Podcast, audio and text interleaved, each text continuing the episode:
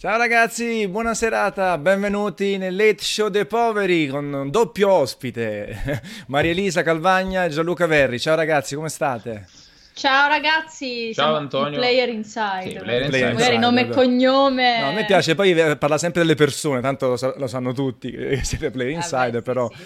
Nome e cognome anche un po' più amichevole come cosa, se no vi tratto sempre Eh. come un'entità, un oggetto. Ma noi vogliamo fare i finti umili facendo finta che non ci conoscano tutti, no? Eh. No, sto scherzando che sennò poi qualcuno prende in antipatia e avrebbe E ragione. cominciamo subito poi Ciao dopo a a fare le clip. Ciao ragazzi, come state? Tutto bene? Sì, Ripresi, bene. ripresi da Los Angeles? Sì, sì, mm, immediatamente, diciamo. Eh, Ormai il jet lag è... Sì, sì, sì, sì. Un ricordo. Quante volte siete stati voi alle tre di Los Angeles? Basta, È solo la seconda due. volta, La sì. seconda volta, quindi Sì, il sì. primo anno la novità, la sorpresa, quest'anno sapevate già un attimino come muovervi e, Sì, sì, e assolutamente. tutto. Esatto, sì, sì, sì, sì. No, no, l'anno scorso, anzi però quest'anno ci siamo messi più alla prova, volevamo fare ancora di più. Certo. È veramente, veramente difficile riuscire a vedere tutto, ma noi abbiamo cercato di fare il possibile perché comunque lì le distanze sono enormi e c'è tantissima roba da vedere, abbiamo... però noi siamo solo in due. Cioè, intendiamoci, la, la fiera è, non è, è molto contenuta in realtà, cioè una Gamescom è molto più grande, ma anche Sì. una stessa Games Week eh, non sfigura poi tanto rispetto alla parte centrale delle tre, no? Cioè la Certo. fiera vera e propria. Certo. Eh, semplicemente è che poi però magari la, eh, la prova a porte chiuse di Electronic Arts era Sta fuori, in esempio- altro posto, esatto. certo. Oppure per esempio Proprio di Activi- Electronic Arts ha- ha, fatto tutto Hollywood, quindi Activision per esempio era nell'hotel Ritz che era a due chilometri dalla sede principale e l'altro Poi le conferenze sparse, chiaramente quelle pre, tutte sparse, Esatto. sì sì. Eh, diciamo che le tre è più orientato alla stampa, però Gamescom è più una, come dire, una fiera di costume al 100% anche per chi va a visitarla come semplice giocatore, tra virgolette, mentre le tre sì, è un po' più dispersivo.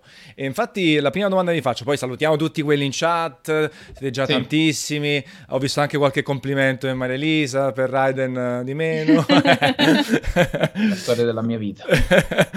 e poi dopo chiaramente verso la parte finale della diretta faremo una sessione di domande e risposte da parte degli utenti in chat.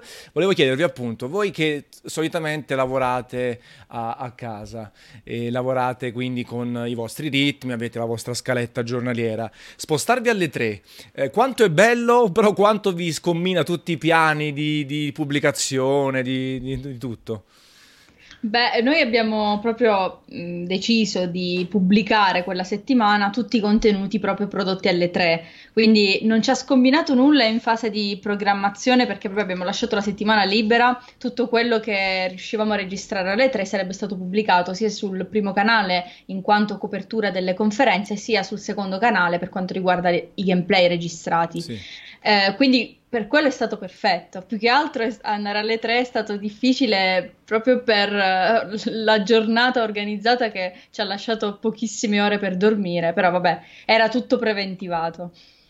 Sì, diciamo che scombina abbastanza bene qualsiasi evento, anche quando dobbiamo andare a un evento qui in Italia, per esempio, dove siamo stati invitati, noi dobbiamo comunque prepararci prima e anticiparci alcune cose. Poi, fermo restando che magari in fin dei conti può non essere la fine del mondo se non si arriva a fare un video o due, insomma. Certo. Mhm. C'è anche da capire che un po' il palinsesto viene modificato anche in base agli impegni, specie se gli impegni sono volti a ehm, comunque delle attività che hanno a che fare proprio con eh, il nostro canale, seppur in maniera meno diretta. Le tre è uno di quegli eventi che ha a che fare proprio in maniera pesantemente diretta perché Sì. appunto potevamo direttamente produrre materiale da lì. L'unico problema era il fuso orario che certe volte non ci rendevamo conto che il video doveva essere pronto in un orario bruttissimo per voi perché Sì. era per- lo perfetto per l'Italia e cose del genere. erano già, erano già le 15 in Italia. Dicevo, Sì, caspita, perché noi tornavamo dagli eventi al mezzanotte, Certo, dovevamo ancora fare i video, ma in Italia erano già le 9 del mattino, Esatto, quindi l'Italia già si era attivata e voi l'ansia, no, dobbiamo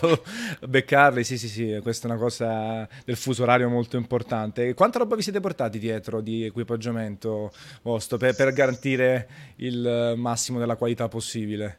Eh, una parte l'abbiamo comprata lì Eh, ok. e abbiamo fatto Ah, una, sì. una disavventura, nel senso che con Uber, che tra l'altro è bellissimo in, in America, qui mh, da noi non esiste in Sicilia. Non No. so, a Milano magari sì, però sì, poi è, è stato eliminato, rimesso, ma è un casino in Italia comunque. E abbiamo fatto una, una scappata al Best Buy sì. di Los Angeles, uno dei Best Buy, non so quale di preciso, e per farlo abbiamo preso tipo 7 Uber perché abbiamo sbagliato mille volte, siamo arrivati lì, alla fine abbiamo comprato un faretto a LED di quelli professionali sì. eh, il microfono. Abbiamo comprato tutto lì perché no, ave- il, microfono... no, il microfono ce l'avevamo. Avevamo anche la, la telecamera. Che, abbiamo che preso, abbiamo una telecamera 4K che noi portiamo ovunque. Quella ca- eh, qua a Catania. Esatto. No, cos'era che abbiamo preso lì al Best Buy? Il cavetto. E il, il mouse. Ah, che avevamo ma... dimenticato il mouse. No, non è che l'avevamo dimenticato, si era rotto, si era rotto nel tragitto. Eh sì. E non avevamo il mouse, ecco sì. Quindi Sì, è, sì. è vitale per, per il montaggio, no? Sì, e, sì. e invece quanto vi siete preoccupati prima di andare della presenza di eventuale connessione buona, queste cose qui, oppure importante per fare l'upload dei video o altro? Cioè, immagino che comunque sono cose che importantissime per chi si muove dalla propria postazione dove tutto è conosciuto, tutto è preciso dopo tanti anni di prove e, e vai verso l'ignoto, tra virgolette, di un albergo, di una casa, di quello che è.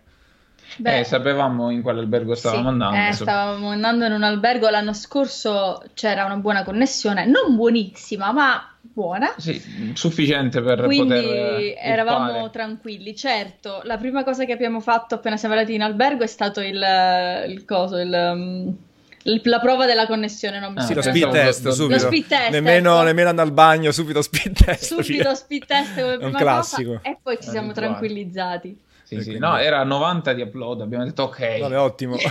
Adesso ce la portiamo anche a casa in Italia. Esatto. Quindi stiamo a posto.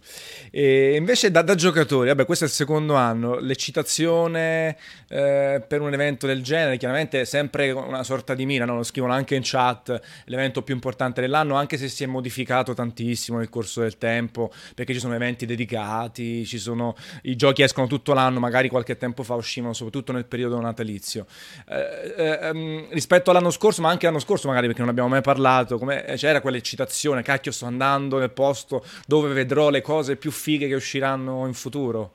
Sì, no, beh, sì, questo sì, anche perché noi abbiamo, io parlo anche per me, ho sempre seguito le tre in streaming da casa, ho fatto le nottate, poi le abbiamo fatte insieme negli ultimi 14 anni che stiamo insieme, le abbiamo sempre seguite insieme da casa, quindi andare lì è chiaro, è una grande emozione. Ed era anche una grande emozione l'idea di provare tanti giochi, che poi magari alcuni non si potevano provare perché proprio non c'erano in versione Certo. probabile. Avrei voluto giocare di più, però Sì. sì, una, una bella cosa. È chiaro che poi si pensa soprattutto al materiale che si può produrre, quindi alla fine magari vorrei stare di più in un... Sì, arrivi sempre con l'idea di quello che devi fare, cosa devi ottenere Eh sì. per fare i video e tutto il resto, certo. Sì, beh, infatti eh, tu- molti ci scrivono, no? Che fortuna andare negli eventi di qua, di là, ma c'è, c'è sempre in mente poi quale deve essere il risultato. Raramente ti puoi mettere proprio scacciato a giocare tutto quello che ti Sì. pare, mangiare, bere, fare tutto quello che Mm. serve, no? Sì, sì, sì, ma poi tra l'altro, eh, ma infatti se tu senti tanti giornalisti, tanti ex colleghi, colleghi, non so, adesso eh, dicono peste e corna delle tre, cioè nel senso, ok, non, non ci voglio andare più, è una rottura di palle. Sì, sì, sì, sono Oppure alcuni, oppure alcuni che pensano, eh, però eh, l'entusiasmo iniziale è finito. Noi onestamente questo entusiasmo ce l'abbiamo tanto, però è anche vero che noi la viviamo in una maniera un po' speciale, perché mentre magari mh, rispetto a quello che potevi far tu, tu dovevi comunque tener conto di una rivista su cui scrivevi, che fungeva un po' da punto intermedio tra te e chi ti seguiva. Per quanto tu potessi essere celebre e diretto con i tuoi, celebre, cioè più conosciuto, Conosciuto, noto, certo. Esatto, cioè una delle facce più note all'interno di multiplayer e comunque più diretto nei confronti del tuo pubblico.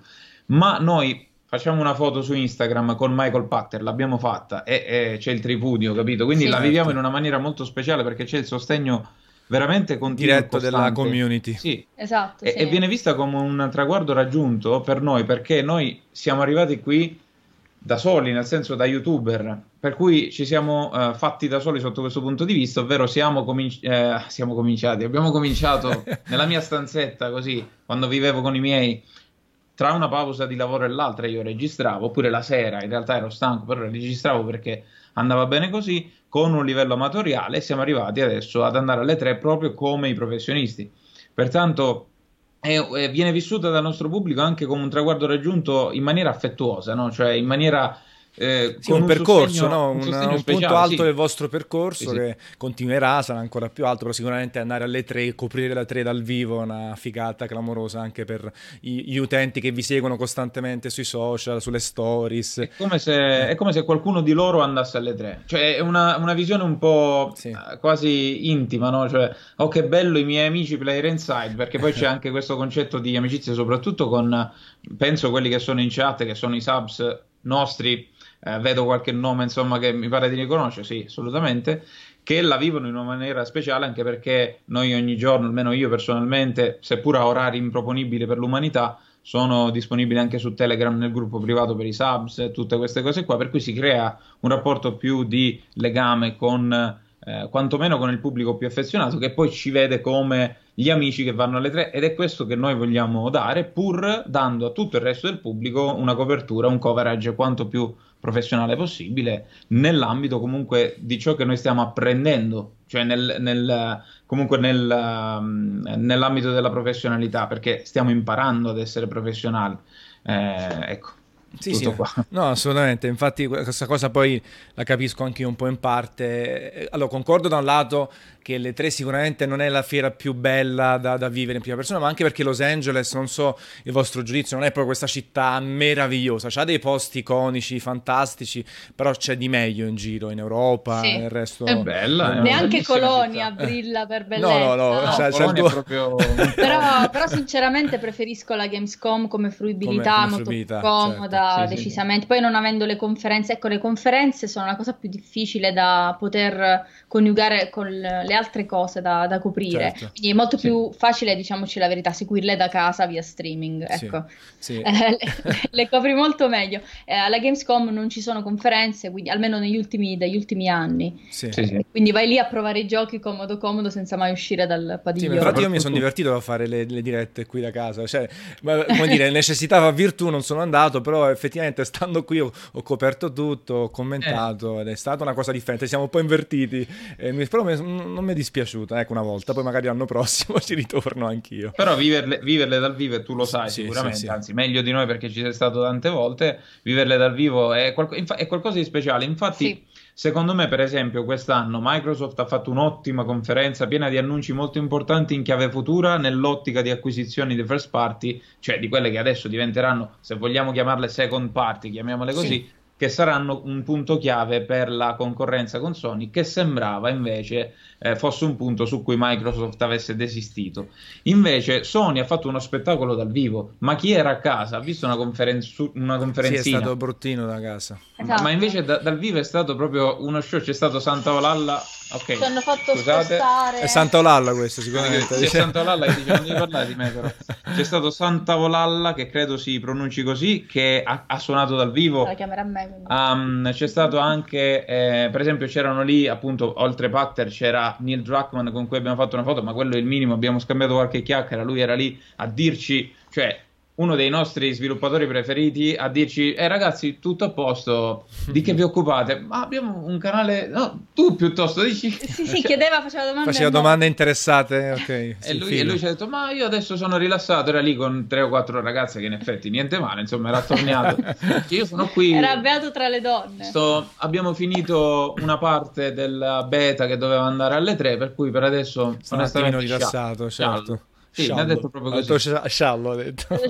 C'era anche, abbiamo visto Reggie Fils-Aime, abbiamo visto il presidente di Sony. Sì, eh, Yoshida. Yoshida, c'era Yoshida. C'era abbiamo visto lì. un sacco di gente, era lì come se fosse nessuno, cioè nessuno gli chiedeva niente, tant'è vero che neanche cioè, noi abbiamo... Erano in mezzo alle persone, si mescolavano sì. come se fossero sì, anche loro delle... Noi, sì, e, e, queste, e, queste, sono esperienze veramente bellissime che per certo. noi appassionati della prima ora, cioè nati negli anni 80, vissuti in tutti gli anni 90 eh, alle prese con le riviste di videogiochi e tutto quello che vedevamo come irraggiungibile, queste sono cose sensazionali. Cioè, Patter che mi chiama Gianluca, vieni qua. Sì, no? sì, esatto.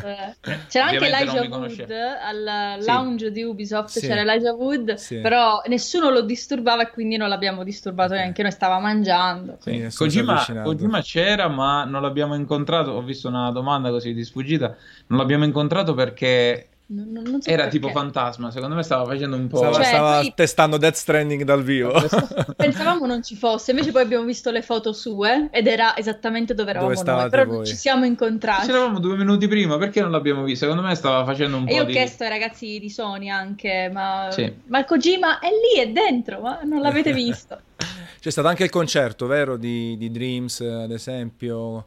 Eh, Eh, sì, però lì poi siamo andati via, era sì, già tardi. era- sì, perché poi chi, chi, chi praticamente non lavora rimane. Perché E noi cosa- ancora fare tutti i video Esatto, io anche in, in tutti questi anni ho sempre rosicato perché poi spesso e volentieri ci sono i post show, ma tu non puoi rimanere perché devi lavorare, devi scrivere, fare video e quello che è. E invece quelli che stanno lì, quelli del settore trade, come si suol dire, possono godersi la nottata, la serata, anche Sì. magari con grandi gruppi musicali, ogni tanto capita e tutto. Quindi sì, la conferenza Sony è stata, eh, diciamo, trasmessa male, ma vissuta molto meglio da quelli sul posto. Anche il passaggio, no? Che siete passati dal- dall'ambientazione di The Last of Us, erano proprio due location differenti attaccate. Ok. Sì, sì, sì, sì, sì. erano proprio due location differenti. Siamo passati attraverso un fiume tipo stile giapponese. Avevano ricostruito, era ovviamente una scenografia Certo. eh, artificiale.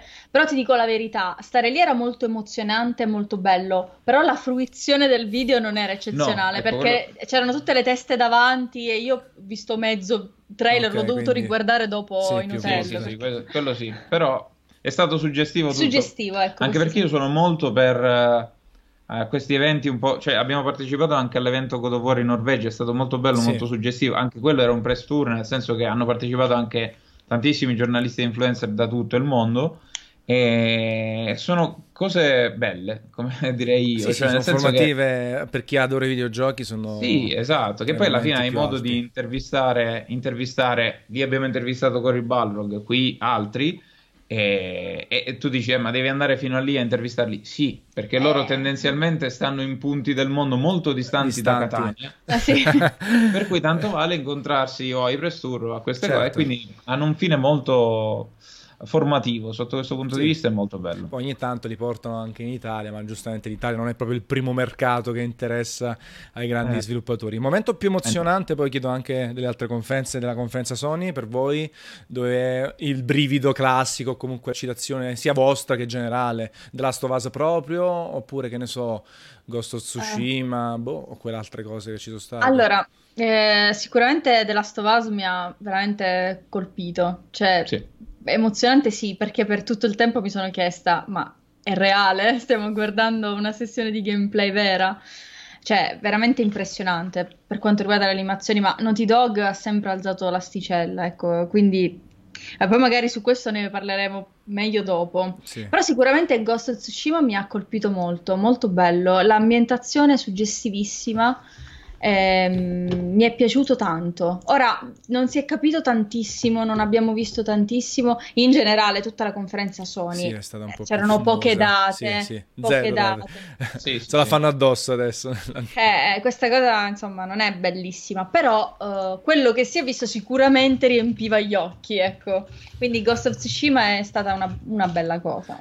E Però, Death, cioè, Death Stranding è stato il momento what the fuck dove tutti si sono guardati e detto "Ah, che cacchio ha mostrato questo Questa- Assolutamente sì, e ci siamo guardati in faccia più volte io e lui, abbiamo cercato di dire ma cosa, cos'è? Cosa, che Mm, gioco è? questa È stata- camminata che cos'è Da vicino, da vicino, ecco lì, quella è stata una cosa che da vicino è stata percepita ancora di più come una delusione, sempre relativa, d'accordo? Stiamo parlando del maestro Hideo Kojima, io ho un'ammirazione, io lo dico sempre, quasi omosessuale nei confronti di Kojima, senza offesa per nessuno perché tanto sono un po' così fuori dalle, dalle righe, però è uno di quelli che veramente proprio mi affascina tanto come persona e come creatore di, eh, di- di cose speciali prima ancora che di videogiochi. Per me Metal Gear rappresenta uno dei punti più alti della- delle esperienze videoludiche di sempre.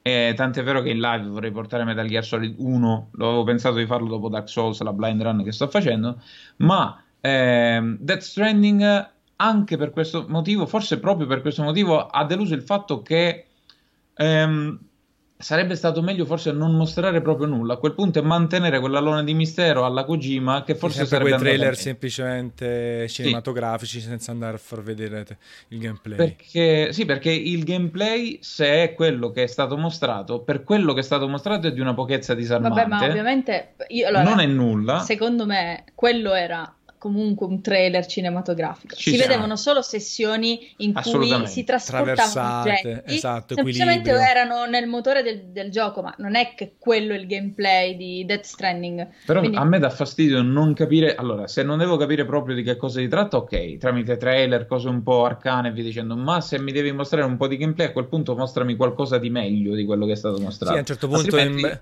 imbreccia l'arma, prende, però non si vede nulla. Però lo sai che, eh. sai qual è il problema? Dopo, perché anche io ho reagito quasi male addirittura in diretta. Poi dopo però mm. 100.000 trailer di approfondimento, sì. analisi di ogni fotogramma, c'è il eh. fatto sulla collana di lei c'è una canzone, sì. quindi in realtà poi riesce comunque a far parlare di sé tantissimo, poi vediamo quando esce il gioco se andare coi forconi da, da, da lui oppure magari Infatti, divertirci. Eh, caro, carissimo Tanzen, tu sai che esistono sempre le male lingue pregiudizievoli nei, nei, per quanto riguarda l'ambito videoludico soprattutto, ma in realtà in ogni ambito. E tra questi ogni tanto ci ricadiamo un po' tutti, no? Cioè, qual- ognuno di noi può avere un abbaglio, cioè può essere abbagliato dal pregiudizio nei confronti di qualcosa.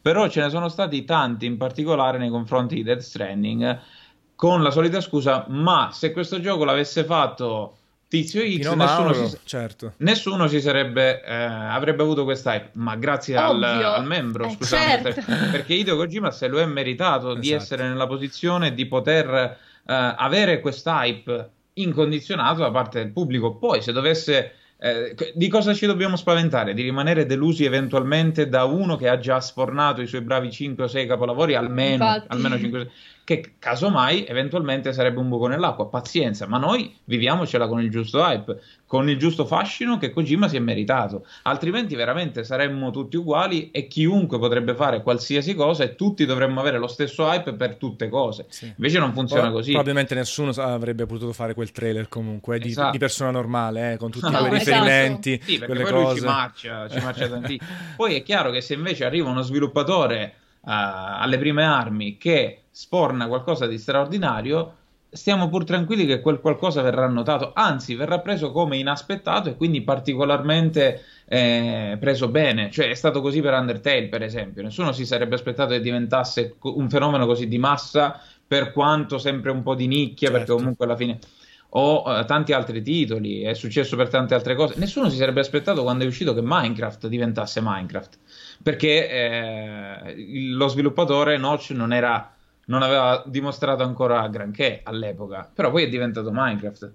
Quindi Diciamo, sì, sì, ognuno c'è il posto che si meta e si guadagna. Di solito, poi tranne i fenomeni da baraccone, che però sono anche quelli che, che hanno un po' di visibilità, successo e poi crollano inesorabilmente. Kojima sta lì da una vita perché ha fatto eh, sempre roba figa, talvolta strana, il secondo capitolo è sempre iconico eh, in termini di what the fuck perché veramente le, la parte narrativa ha delle interpretazioni incredibili, però sì, assolutamente, Kojima può. Poi vediamo, eh, perché tanto il gioco deve uscire, dobbiamo giudicarlo, finalmente non non è più Metal Gear Solid, anche se poi altri complottisti hanno parlato di Metal Gear Solid 0, in realtà no, per forza devono trovare delle connessioni, anche se poi eh. il brand non è più suo, nel senso non può nemmeno dire no. ah su Metal Gear, che altrimenti arriva Konami per farsi due soldini, visto che stanno in acque non proprio eccezionali. E eh, che poi comunque lui altre cose oltre a Metal Gear le ha fatte, ricordiamo anche Lunar Nights, sì, cioè, non proprio, però lui ha partecipato al progetto, ma anche per quanto riguarda cos'era Police Notes, se non sbaglio, lui ha partecipato,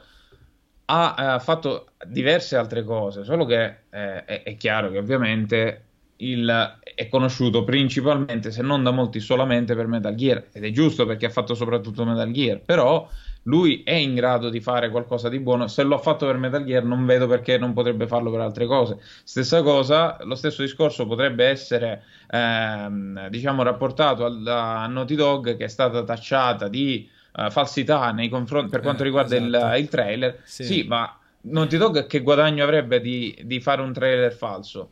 Cioè, no. non è Hello Games che deve promettere che poi lì Sean Murray ha sbagliato tutto e va bene. Eh, secondo me gli altri di Hello Games, appena hanno visto cosa aveva detto, sì, eh, hanno sentito cosa aveva detto. Questo è pazzo. Detto, che se Però non era, non era Sean Murray che doveva sì, questo si può fare, questo si può fare. In realtà non si poteva Lì fare niente. dovevano mandare un PR che non si emozionava.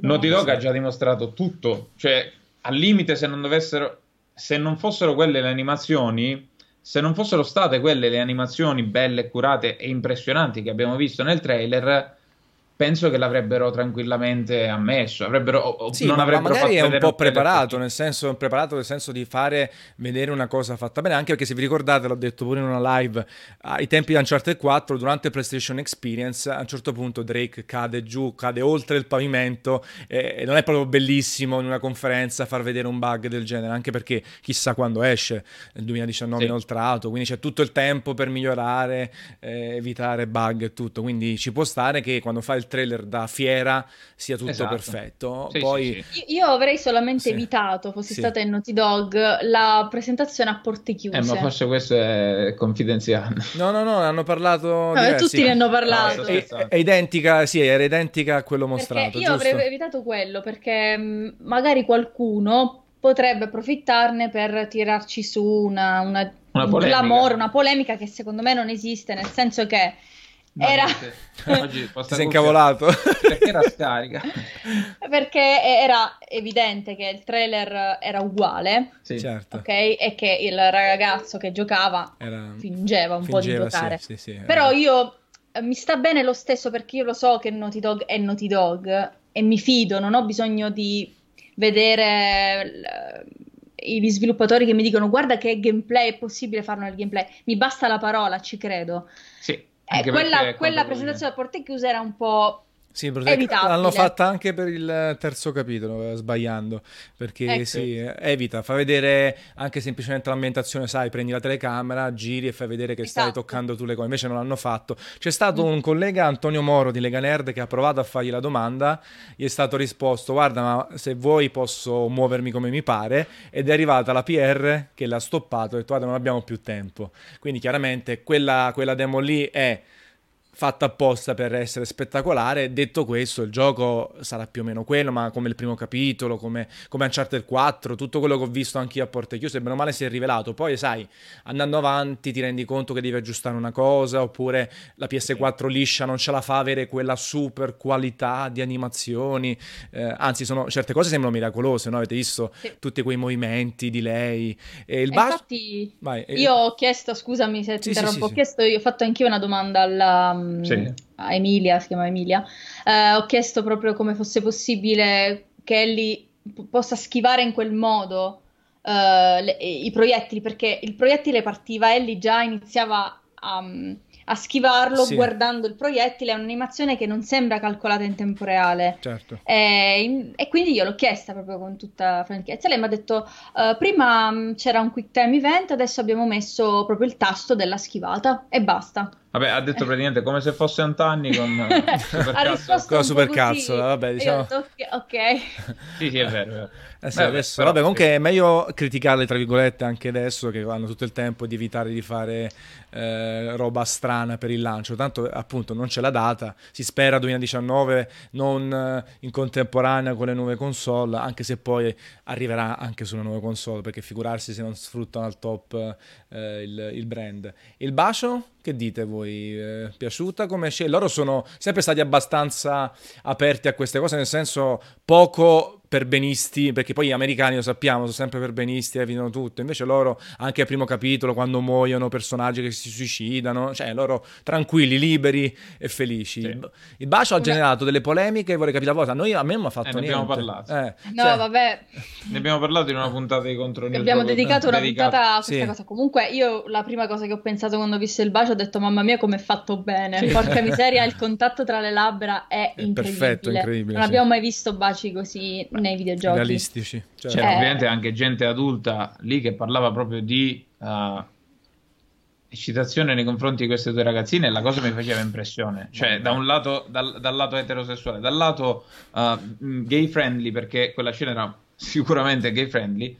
Eh, non, cioè per me era una cosa totalmente naturale. Primo perché sapevo già i trascorsi di Ellie, eh, esatto, avendo giocato. Left behind, certo. Eh. Secondo perché pensavo, chi se ne frega, non è questo il punto di tutto, però, però Naughty Dog l'ha fatto con lo scopo di far parlare, eh. è chiaro. È sì, chiaro. però poi, poi, avete visto il bacio comunque è lei che mentre bacia si ricorda la parte triste, sì. la parte dura di quell'ambiente. Non sì, è, sì, sì. Eh, Avrebbero poi... potuto fare vedere solo quella, invece ce l'hanno messo il bacio perché è significativo il bacio, cioè il fatto che comunque che, che quella ragazza, che la sua compagna fosse una di passaggio, una che poi magari non c'è più poi nel resto del gioco, uh, che magari poi nel gioco si innamorerà di un'altra o di un altro, perché non possiamo sapere se effettivamente poi ci siano questi risvolti, uh, non aveva importanza, voleva far capire anzitutto che la carica empatica nel gioco che ci sia o non ci sia poi alla fine Joel sarà altissima. E quindi questo è quello che volevamo esatto. sapere. Quindi bene benissimo sotto questo punto di vista e, e no, ma poi fantastico. soprattutto si vede proprio il lato più dolce e umano di Ellie sin dall'inizio.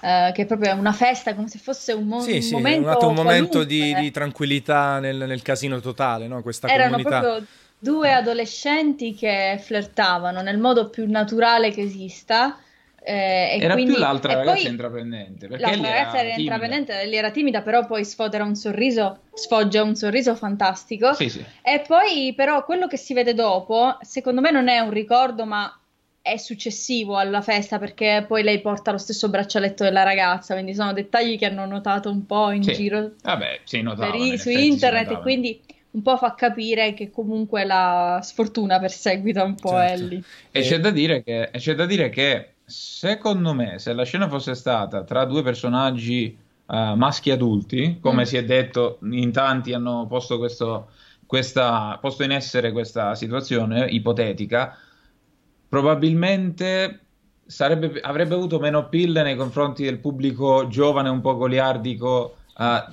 maschile. Sì. Vabbè, però alla fine lei è la protagonista, però... cioè, secondo me è lei che deve avere la massima attenzione da parte degli sviluppatori. Cioè, boh, che, eh. poi ricordi, che, poi ti ricordi, in The Last of Us 1, e questo non è uno spoiler particolare, c'era un personaggio che sembrava rozzo, non mi ricordo chi fosse, comunque ah, sì, sì, sì. che aveva il uh, giornaletto porno gay. Sì, sì, cioè, lui, lo ricordo. C'è stata sempre questa... Ah, sì, riferimento, e poi sì. è, per Ellie appunto in The Left Behind c'è già il primo bacio molto più ingenuo, molto più sì.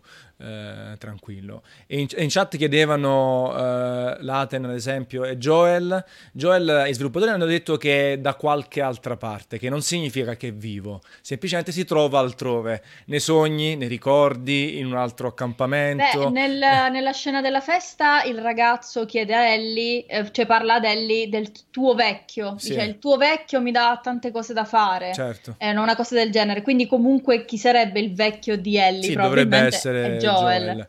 Però poi magari a un certo punto, mo- vabbè, ci sono tanti risvolti che chiaramente non sapremo mai. No, eh, è, è, chiaro che questo secondo capitolo è incentrato molto più su Ellie, cioè completamente su Ellie, quindi eh, questa cosa è già assodata da un bel po'. Sì, sì. Eh, Joel chiaramente ha acquisito carisma e visibilità nel primo capitolo, in qualche maniera sarà presente perché comunque è uno dei personaggi più forti dell'intera serie. Ehm, allora, in chat, vabbè, stanno facendo sempre domande, poi dopo ci, ci andiamo. Uh, ho notato prima eh, che tanti sono venuti al Comic Con di Napoli perché poi, per chi non lo sapesse, abbiamo fatto ben due, due cose simpatiche durante il Comic Con di Napoli a, a sì. fine aprile, inizio maggio. Una un po' più incentrata su di voi, una sul lavoro e tutto. Quindi poi se qualcuno vuole approfondire, ci sono altre quattro ore di chiacchiere tra di noi a tutto tondo e anche tante domande e risposte con gli utenti. E ho visto anche qualcuno pochi chiaramente perché siete molto conosciuti, vi ha eh, scoperto dopo quelle live lì perché magari erano, seguono me un po' più lato istituzionale quindi sono contento anche di questo. Sì. Sì. E, poi mi, mi, rubo un secondo per ringraziare quelli che si stanno abbonando, se non la stiamo prendendo a male, eh, te non mi saluto perché di solito li, li, saluto sempre ma non nel late show perché è più incentrato sulla chiacchierata, però grazie assolutamente a tutti quelli che si abbonano e danno supporto al canale. Tornando alle tre ragazzi, eh, invece le, eh, io ho visto un po' tutti i video che avete fatto, chiaramente che avete prodotto sia sul primo canale che sul secondo. Microsoft in termini di sostanza, tu l'hai accennato anche prima Gianluca, sì. eh, ha portato tanta roba, ha fatto sia una bella presentazione molto ritmata, molto che è andata al dunque, più con queste sì. acquisizioni. Quindi vorrei un po' una vostra eh, analisi o comunque barra impressioni di quello che va fatto, anche sul posto, magari andando al, al loro stand, parlando con qualcuno di Microsoft. Sì. Eh, quello che mi è piaciuto di Microsoft è appunto la voglia di investire ormai nella prossima generazione. Si vede chiaramente che loro stanno gettando le basi per qualcosa di solido per la prossima generazione, perché questa l'hanno persa.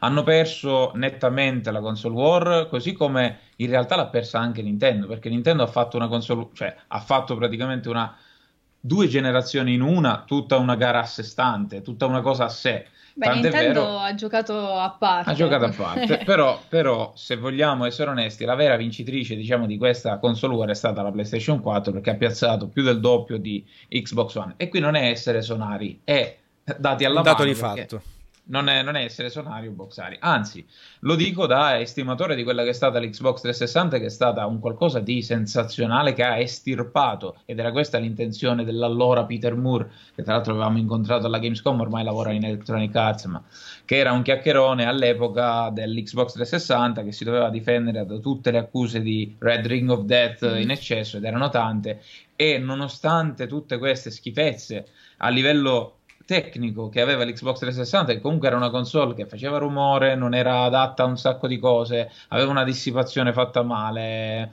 pasta termica messa a cavolo, e mm, il Red Ring of Death, cioè il cerchio rosso della morte che si accendeva ogni 3x2. E c'era ormai lo spauracchio di queste console che si rompevano, quindi c'era chi ne acquistava due per prevenire la cosa. Ma la cosa straordinaria era questa: c'era gente che acquistava due console per non rimanere senza Xbox esatto. 360. No, Come perché backup. comunque ha giocato d'anticipo e ha fatto benissimo col lancio prima della PS3. Un anno prima. Un anno prima, che non è poco. No, non è poco. Eh, quindi si è già piazzata sul mercato anticipando i tempi, ma non solo, aveva un sacco di esclusive e per tanto tempo PS3 non riusciva a stare al passo con le conversioni che erano magari certo. inferiori di qualità, mi ricordo che sì. avevano mille problemi. Assassin's Creed 1 era uno schifo. Eh, aveva investito molto Microsoft sui giochi di ruolo, anche giapponesi, aveva anche il supporto Sakaguchi, di Sakaguchi. Sì, sì, Insomma, che tu non te l'aspetti. Tanti dici, titoli come BioShock erano Mass Effect, erano il riferimento era su sì, o il riferimento erano più belli su eh, erano proprio in esclusiva, sì, quindi sì. insomma... Sì, a livello quantitativo eccezionale. Che, Poi che comunque aveva anticipato i tempi anche con gli obiettivi, gli achievements sì, rispetto a PS... Insomma, cose che piacevano sì, molto aveva, aveva introdotto, aveva portato anche i GDR occidentali, esatto. perché PS3, PS2 non ne aveva praticamente. Skyrim, Oblivion, Oblivion, Oblivion stato... Morrowind e così via. Esatto. Sì, e... sì, Oblivion è stato un miracolo. Tant'è vero che Bethesda ha ringraziato Microsoft e avvantaggia Microsoft nelle pubblicazioni. Infatti, Fallout 76 avrà dei contenuti esclusivi su Xbox One, vabbè, temporanei, ok, però è quello che può fare, insomma. E perché Microsoft era veramente a disposizione di, di dell'utenza da un lato con un prezzo più concorrenziale di molto rispetto a PlayStation 3, proponendo due versioni della console, la Pro e la Core erano all'inizio, poi c'è stata la Elite, certo. poi si è cominciato a procedere per nomi di processori che montavano, cioè Falcon, uh, come, come, succedeva con, con, i PC, perché si voleva evitare che ci fosse il problema dei Red Ring of Death, quindi uh, si pensava sempre di no, ma cosa ti sei comprato? L'Elite? No, quella è, pro- quella è vecchia. Sì, quella, quella invece il... l'altra è fatta meglio, c'è il nuovo ah. processo produttivo, c'è il nuovo trasformatore esatto. e così via. E cioè. nonostante, questo, nonostante questo, Xbox 360 non ha fatto niente affatto alla fine di Dreamcast, che era costruita col culo e ha fatto la fine che purtroppo ha fatto nonostante fosse generosa in termini di first party, third party, tutte cose e soprattutto era la prima console a 128 bit sul mercato che potesse essere concorrenziale, non lo è anche stata. l'ultima console che, che, aveva i bit in evidenza sì, in eh, sì, sì, e anche l'ultima console di Sega insomma. E quindi Microsoft aveva fatto un miracolo americano veramente, cioè aveva, aveva sconfitto per certi versi no, colosso, i colossi giapponesi, Nintendo e Sony, gliel'aveva proprio sì, aveva scombussolato, aveva rimescolato le carte, aveva fatto Bellissimo. tanta roba. Beh, Anche Nintendo perché poi ha fatto a parte con, uh, con Wii, lasciamo Wii, perdere. un altro percorso. Wii stampava soldi, lasciamo perdere, era proprio soldi money, che Prince money. E aveva anche il DS che mamma mia. Però però ha rovinato tutto con Xbox One. E quindi noi quando diciamo, ragazzi, e questo lo dico, vabbè, ma in realtà quelli che ci sono oggi sono tutti mm, ben vole- cioè sono tutti ben disposti nei nostri confronti. Quelli che ogni tanto ci danno da, diciamo, hanno da ridire sulle nostre opinioni è perché non grattano la superficie. Però noi prima di tutto cerchiamo di fare gli analisti dei miei ok, eh. però sempre anal- cioè, cerchiamo di improvvisare prima di, di non vogliamo, non vogliamo sottrarre il lavoro a chi lo fa di professione, però cerchiamo di avere un quadro completo della situazione perché dagli anni 80, fine anni 80 che seguiamo i videogiochi, prima da bambini, poi da adolescenti e mai questa passione è venuta meno. Per cui possiamo analizzare anche con una memoria ferrea, per fortuna, tutte le varie ehm, situazioni che si sono venute a configurare nel, nel, corso degli anni. E quindi quando diciamo che Microsoft ha venduto meno è un dato di fatto, ma lo diciamo anche con dispiacere, perché anzitutto la concorrenza farebbe solo che bene, perché Ora Sony sta facendo un sacco di esclusive, ormai sta ammazzando la concorrenza sotto questo punto di vista. Ma chissà se non ne avrebbe fatte di più se Microsoft se fosse avuto stata una conferenza più forte, certo. Se Microsoft avesse, avesse, fatto maggiore concorrenza e maggiore pressione, quindi nei confronti di Sony, Sony magari avrebbe fatto ancora di più.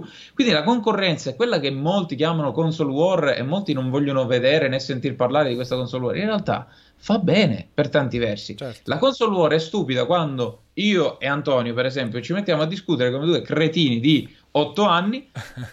qual è eh, meglio, qual è peggio, quale vinco io. Quale pezzo di plastica sia migliore? Invece, sì. secondo me, un videogiocatore a tutto tondo dovrebbe cercare di capire: oh, PS4 ha questi vantaggi, Xbox One in compenso ha il Game Pass, ha il fatto che comunque Xbox One X è potentissima e praticamente io che non voglio il PC mi compro Xbox One X per poi esempio. il Play Anywhere non è il Play Anywhere è fantastico esatto. il cross platform che Microsoft ci sta insistendo tantissimo e addirittura Nintendo e questa è una cosa straordinaria cosa, certo. ha fatto una pubblicità di Minecraft in cui fa vedere pure Xbox One è una sì, cosa incredibile cioè, fa vedere questo. che con Switch puoi giocare insieme a qualcuno che ha l'Xbox One. Da esatto, questo si è sottratta sì. totalmente Sony. Se ne approfittano anche, nel senso poi sanno dove andare a parare, un po' come Sony se ne è approfittata al tempo, non vi ricordate, no, sull'usato. Allora sanno eh, che sì, se adesso Sony è contro, se adesso Sony è contro il cross, pl- crossplay, allora sai che c'è? Facciamo una bella roba sul crossplay, puntiamo e facciamo incazzare le persone che, vero, che è hanno. PlayStation. Eh, lì sono anche Sony- strategie chiaramente di Beh, ma lì proprio era sparare, era stato Sì, sì, sì, facilissimo. spa- sì, sì, proprio Nel 2013 Microsoft con Xbox One aveva proposto una cosa che in realtà era avanti, ma era talmente avanti che era troppo presto per farle, quindi no. E inoltre c'era un intruso che si chiamava Kinect, che Dan Matrick, detto Tom Cruise dalle amici, aveva fatto... dei poveri. Aveva... Lo mettiamo nel, Sì, dei- nelle dei poveri. Con la Y. Che poi tanto poveri no, eh, No, no. Dan Matrick i suoi bravi un milione, un milione e mezzo di, di dollari l'anno se lo faceva. Eh, però era, non era, allora, Phil Spencer è fantastico, eh, Dan Matrick era un po' un coglioncello nel suo ruolo, nel senso che era un ottimo PR, ma purtroppo si è trovato a dover portare avanti questo Kinect perché secondo me gliel'avevano imposto e lui l'ha reso più importante della console stessa. È vero. E quindi One si intendeva proprio un unico ambiente multimediale in cui grazie a Kinect tu controlli tu, ma a me non me ne frega una mazza. Eh, purtroppo hanno insistito troppo sull'utilizzo di altri servizi oltre al videogioco. Sì, Quindi tu accessori. con questa Vabbè. console puoi guardare la TV. TV, ma TV, TV, TV. eh, Esatto, io voglio Insieme. guardare il videogioco. E infatti, infatti, da qui è nato poi For the Players invece da PlayStation. Demagogia Perché immediatamente Esatto, cioè lì proprio l'hanno, parola- l'hanno costruito dopo mezzo secondo, eh? ma come la chiamava? Forte Players è perfetto così, Quindi- ci preghiamo quindi- Microsoft. Quindi, eh, no, ma loro appena hanno visto, ok, eh, connessione online obbligatoria, ok, nel 2018 sarà obbligatoria, però nel 2013 è presto, brava Microsoft, questa è Sony che lo sta dicendo. Ok, Kinect obbligatorio, se la prende quella telecamera? Brutta. Poi, esatto, era pure brutta da Sì, mettere sì, lì, sì, era no. quanto la cosa. Noi ce l'abbiamo in realtà, è messa lì, ma è spenta, vabbè. E poi, cos'era? Non si possono dare i giochi usati. Lì le risate di Sì, Sony. sì, sì. che- E allora ha detto, ragazzi, la dobbiamo fare per forza la conferenza per presentare PS4 o possiamo direttamente andare nei Infatti, negozi? sono sicuro che hanno Però- cambiato in corsa tantissimo di quella conferenza. Sì, Sony, proprio. Allora, c'è? ragazzi- cambiamo tutto, sfottiamo Microsoft ed è fatta. Vi ricordate, vi ricordate quei trailer motivazionali che abbiamo fatto per cercare di convincere la, eh, la- i clienti a comprare PlayStation 4? Non c'è più bisogno, buttali, fatti restituire i soldi all'agenzia pubblicitaria perché direttamente facciamo noi che ci passiamo un gioco usato. Grazie. E questa è Esatto. demagogia allo stato puro, però gliel'hanno servita su un piatto d'argento. E poi hanno rincarato la dose, quelle di Microsoft, quando Dan Matrick, sventurato lui, infatti poi è stato licenziato, signore, se n'è andato, se n'è- è sì, stato licenziato è stato licenziato a Zynga. Zynga è un'azienda di secondo ordine per quanto riguarda il mercato mobile, molto in vista, ma non più. E, e Dan Matrick ha detto: Non volete la connessione, compratevi l'Xbox 360. Ok, è finita la console war. E nonostante questo, Xbox One ha comunque venduto benino. Nonostante questo, Xbox One X ha venduto benino. Quindi Microsoft sta facendo un percorso in cui io voglio credere. Tanto io alla fine, che mi si dica Sonaro, che mi si dica Nintendo, tanto all'occorrenza noi siamo stati un po' tutto. Sì, eh. infatti, L'ultima volta cioè- ci hanno detto PCisti, ragazzi, un po' troppo PCisti Siete ultimamente. Master Race siete. Che alla fine io, per fortuna, perché posso farlo, e anche perché rientrando in strumenti di lavoro posso scaricarmeli dalle tasse, mi compro tutte le console. Quindi è un discorso molto relativo, per cui sono veramente appassionato e mi piace anche viverla così, senza parteggiare per l'una o per l'altra, però Microsoft ha fatto una conferenza bellissima proprio perché ha fatto sperare chi come me ormai aveva ah, messo la. X sulle esclusive, su, a parte X Forza Horizon, a parte che me lo giocherò tranquillamente Forza Horizon, a parte Gears che me lo giocherò, a parte Halo che forse me lo giocherò, eh, però per il futuro spero molto bene. E io temevo che invece volessero abbandonare. Invece hanno già detto che stanno lavorando a una nuova console, Scarlet, Scarlet e, sì. e il nome in codice, e questa è una cosa straordinaria. Hanno già detto che ci saranno tutte le cose che hanno reso buona Xbox One X e, la, uh, e il Play Anywhere. Poi quindi... anche l'acquisizione di Ninja Theory, insomma l'acquisizione, l'acquisizione di, Ninja Labs. Dead Ninja Labs, Theory insomma. che se l'è fatto f- fottere, scusando il termine, ma Sony, perché era prima appannaggio di Sony. Sì, sì, cioè, era un team che lavorava eh, su Sony, su PlayStation. Heavenly Sword era esclusiva PS3. Hellblade è uscito in, in, in esclusiva prima... temporale. Sì. Enslave ha venduto 10 volte di più, cioè ha venduto 10 copie di più perché purtroppo ha venduto poco immeritatamente su PlayStation 3 piuttosto che su Xbox 360. Però tu l'hai giocato su 360. Io l'ho giocato, no, su, su tutte e due. Io, io, io me lo ricordo che ce l'avevamo su 360. quindi ragazzi, eh, quindi signori, è una questione di Uh, cioè Microsoft mi ha, ha, riacceso nuove speranze in quella che potrebbe essere a tutti gli effetti una nuova console e soprattutto ha, ha fatto capire come fosse una cosa ormai data per scontata perché il dubbio c'era che ci sarà anche una PlayStation 5 quindi con mio sommo gaudio rivivremo un'altra, sì, sì, un'altra sì, generazione che è una cosa che in realtà e tu Antonio mi puoi capire benissimo a noi videogiocatori di vecchio stampo fa piacere che ci siano le console perché tu dici, ma ormai col PC fai tutto. È vero che fai quasi tutto col PC, è vero. Ce ne rendiamo conto perché adesso abbiamo dei PC ottimi e quindi veramente certe volte preferiamo anche per streamare è la manna dal cielo Shadowplay certo, certo. Eh, sono le fondamenta del PC però c'è bisogno delle console voglia però, però è bellissimo poter dire oh caspita ma lo sai che sta per uscire una nuova console Stai... e lì è una cosa più del feticcio, no? Avere il sì. feticcio, dice, sai, mi piace l'idea di avere ancora un'altra generazione. Poi sai so. che il mercato si muove, insomma, esatto. si rinnova. Molto spesso è proprio la concorrenza tra le console che genera esclusive eccezionali. Insomma. Anche perché per le, quando uscirono le Steam Machine, assolutamente fallite poi, mm. un esperimento. Esatto. Perché condotto malissimo da Valve in primis, figuriamoci da quelli che dovevano sviluppare dopo. Molto simile al, Panasonic, al uh, 3DO che se ti ricordi dietro la licenza libera poi a un certo punto lo, eh, cominciò a fare la LG Gold Star, la Panasonic, la Philips, sì. la Pioneer, tutti facevano il proprio 3DO e alla fine praticamente non, non, non, non, fece niente la console. Comunque il migliore era quello Panasonic. Stessa cosa con le Steam Machine e alla fine non hanno portato a niente. Però si pensava a quell'epoca, quando furono annunciate le Steam Machine, ah basta, allora ormai le console sono finite, avremo tutti dei PC da salotto. Allora, quello invece, sono invece no. cavolate dette da qualcuno che conosce poco il mercato, oppure anche anche lì eh. c'è, c'è, tanta console war, no? PC, Master Race, eh, che, che, poi a noi non ce ne torna nulla, no? Se, eh, se, se tifiamo, un, nemmeno fosse una squadra di calcio, poi magari dopo... no, scherzo, lasciamo sì. perdere. Però dico, eh, non, ce, non, ce, ne torna nulla a noi se vince una console o l'altra, è molto più importante avere tante espressioni tra le quali poi c'è Nintendo che va per la sua strada. Eh, voi il Direct lo siete visti o, no, o, eravate impegnati in quel momento in cui è stato mostrato il Direct? Eravamo impegnati, Eravamo però poi l'abbiamo recuperato. l'abbiamo recuperato dopo. Meno male però... perché, perché, è stato un po' strano um, con Beh, Super Smash Bros. Eh. Secondo me hanno oggettivamente hanno sbagliato perché quello è le 3 di Nintendo, quello è, le, eh, scusa, è il Direct delle 3 io capisco che Nintendo magari voglia avere un approccio esclusivo per ogni direct, ok? Ogni direct è dedicato principalmente a un gioco. Sì. Infatti, molto probabilmente Metroid, che è stato un grande assente, annunciato forse troppo presto, non lo so, però uh, avrà il suo direct. Ok, sì. molti si aspettavano, tra cui io principalmente, Animal Crossing per Switch. Eh. Spero che sarà annunciato con un direct apposito. Però quello è le tre e eh, quindi proprio in questa occasione, prima cioè, di se Sony. tu fai le tre devi pre- dare almeno fa- fai una sorta di showcase, mostra di più non... e poi magari fai pure il direct dedicato a Smash Bros. Che c'è stato per... poi, perché dopo hanno continuato con Smash eh, Bros. Eh, sì. Allora perché farlo anche nel direct a mezz'ora, 20 minuti? Cioè, eh, follia. Insomma, non... volevo, volevo, rispondere, ho letto Vai. un commento per spiegare meglio perché c'è Mafo81 che chiede ma che c'è zecca il 3DO. Volevo lo, ho fatto il paragone con le Steam Machine perché come le Steam Machine che sono state prodotte da un po' tutti, c'era l'HP che ne ha fatte alcune se non sbaglio, produttori di PC che hanno fatto le Steam Machine, anche il 3DO all'epoca nel 93 giusto per rispondere, sono andato a verificare su Wikipedia qualora avessi sbagliato, invece no, perché l'hanno prodotto sia la Panasonic, sia la Goldstar, sia la Sanyo, sia la sì. Sì, sì, sì, era in licenza, erano, è, come licenza. Se, è come se la PlayStation la facesse la Nintendo, la Microsoft, sì. la...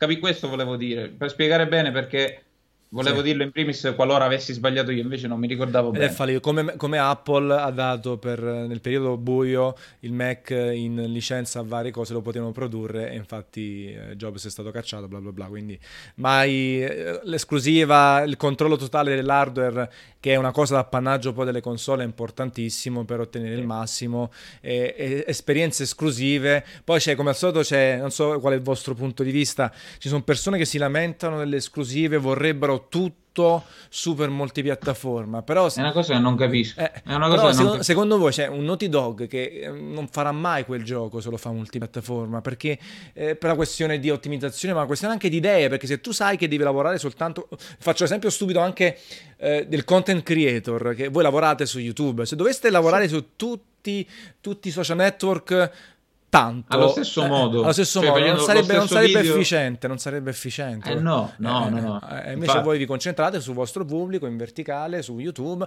magari su Twitch appunto puntate su altre cose avete fatto il secondo canale addirittura all'interno della stessa YouTube si crea un secondo canale per evitare di fare un primo canale troppo schizofrenico in termini di contenuti e, e il resto quindi le esclusive sono belle eh, ma poi ci fanno sì. parlare ci fanno comprare l'hardware ci fanno cioè è bello avere varietà, altrimenti è tutto uguale eh, esatto. ed è uno dei pericoli forse no, del cloud, che dicono sto cloud che arriva si può giocare tutto su tutto. Eh, eh, sì, cioè, senso, io sono pro esclusive tutta la vita, ma per un semplice fatto che forse sarò nostalgico, però allo stesso tempo penso, ok, ma io che compro comunque tutte le console, voglio avere una scusa per giocarmele tutte e tre in momenti diversi. Cioè voglio avere una scusa per avere tutte e tre le console, perché se fossero tutte con i titoli multipiattaforma e basta, ne comprerei una. A quel punto sì, veramente non avrebbe senso se non per i servizi, ma ormai i servizi differiscono veramente di poco tra loro, perché il PlayStation Network più o meno adesso ha raggiunto, dopo tantissimi sì, exploit, tantissimi hackeraggi, eh, alla fine, dai e dai e dai, è diventato dignitoso. Xbox Live è sempre stato ottimo e Nintendo ancora deve capire che cosa significa internet. Esatto. Eh, cosa... no, ma immaginati okay. se ti, ti spacca oggi la console e i salvataggi vanno a farsi benedire. Cioè, uno dei tanti esempi, no? Poi per fortuna arriveranno nel cloud. Eh, però è così Nintendo, gli piace il vintage. Sì, sì. esatto. Ecco, Nintendo però è vintage in maniera irritante, perché sì. ok, puoi essere vintage quando tutti nella... lo sono. eh, oppure quando ciò non crea eventuali uh, isterie di massa qualora appunto dovesse succedere un guaio come quello che hai detto tu, o quando abbiamo a che fare con una connessione certe volte con un'infrastruttura disastrosa, come in realtà era fino a qualche tempo fa. Adesso con Switch l'hanno migliorata tanto, ma fino al Wii U, signori, su Mario Kart si crashava. Però dai, avere i codici amico nel eh, 2018. Sì, però dai, già l'hanno, l'hanno dimezzati, nel senso che basta eh, soltanto. Dai, fra, fra, qualche console avremo sì. la chat vocale, già mi immagino. Oh, organizziamo una bella partitina come oggi anche a Mario Tennis. Prendi il cellulare, prendi il Discord, quello che ti pare. Mamma mia, però in realtà in realtà eh. eh, io sono un controsenso vivente perché mi piace tutto. Io sono un po' poligamo sotto questo punto di vista. Cioè, Solo sotto Sì, sì, sotto il punto di vista dei videogiochi. Mi piace proprio Esatto, tutto. Infatti, specifica.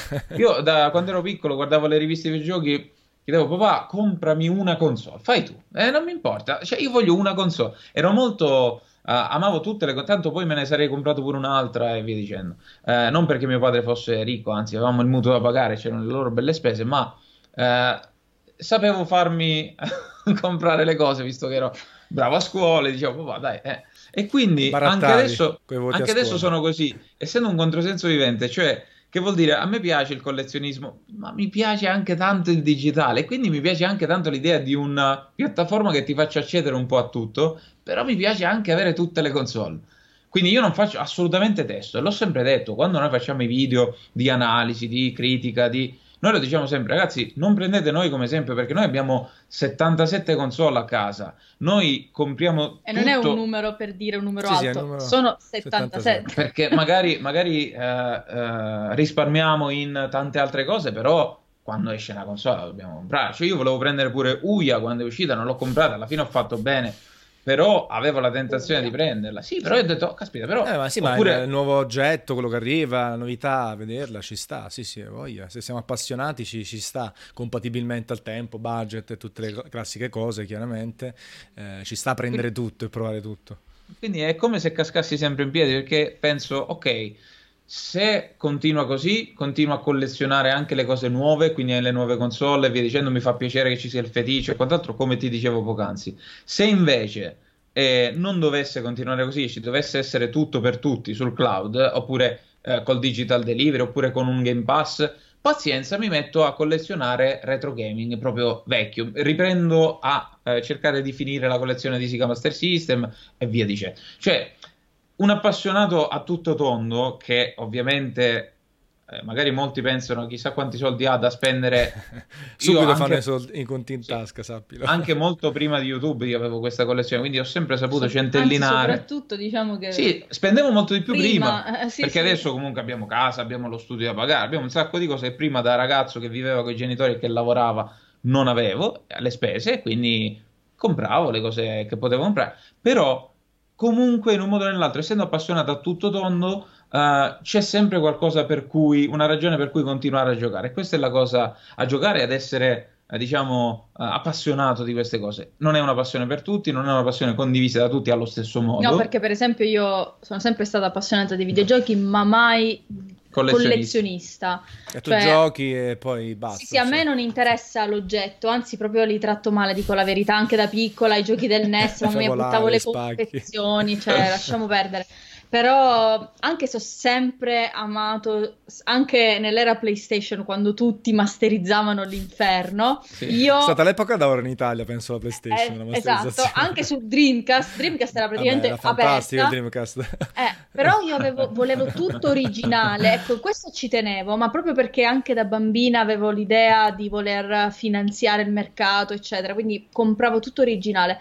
Però uh, non, non ero legata all'oggetto, infatti tuttora io compro tutto in digitale, digitale vorrei per comodità, certo. in... sì, sì, sì, non voglio roba a casa che mi ingombri, sì. però capisco, capisco per i giochi proprio che amo di più, che mi hanno proprio segnata di più nella mia vita, effettivamente avere un oggettino sì. che te lo ricordi è, è una bella cosa. Compatibilmente sì, sì, Spagna. Io in chat sono partiti subito con i CD Princo che, che, hanno ricordato, porca vacca. Quanto, quanto, fatturava al tempo quella roba La lì?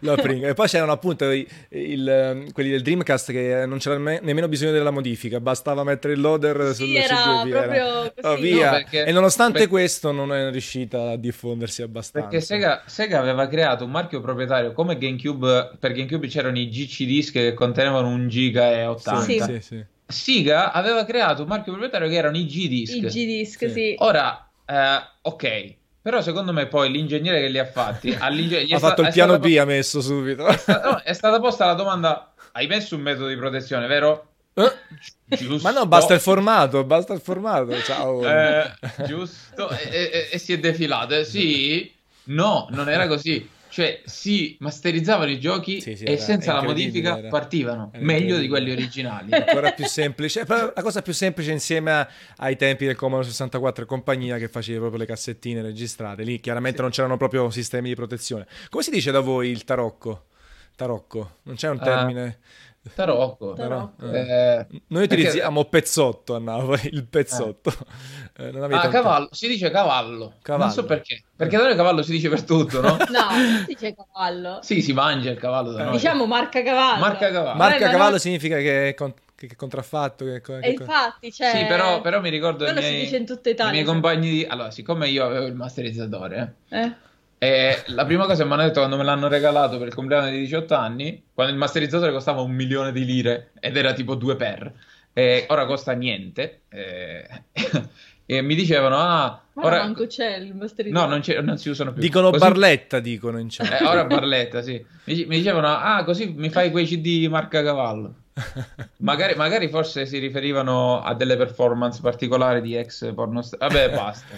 sì, sì. Con i cavalli. Sì, c'è sì, stato, sì. c'è ah, stato. Ok, quindi ho Barletta anche, quindi... Sì, comunque, noi avevamo a Catania c'era tutta una zona che in realtà è ancora così, però vendono altro adesso di tarocco. Però vendevano CD masterizzati come se non ci fosse un domani. Anche... E tutti più o meno attingevamo. Poi c'erano quelli che erano proprio degli abitué Certo. E quelli che invece era una volta ogni tanto. Sì, io... c'erano quelli che poi rivendevano, ovviamente, no? Perché sì. c'erano le bancarelle, beh, c'era di tutto e più. Era stato un periodo di... Eh, che, che, adesso è molto mitigato, no? le bancarelle classiche erano... Io andavo al mercato, io onestamente, ma era quasi normale, sai? Prima anche quando... Prima che sì, non venisse... So. Una, non ci fosse una legge più uh, stringente, eh, stringente sulla cintura in macchina, no?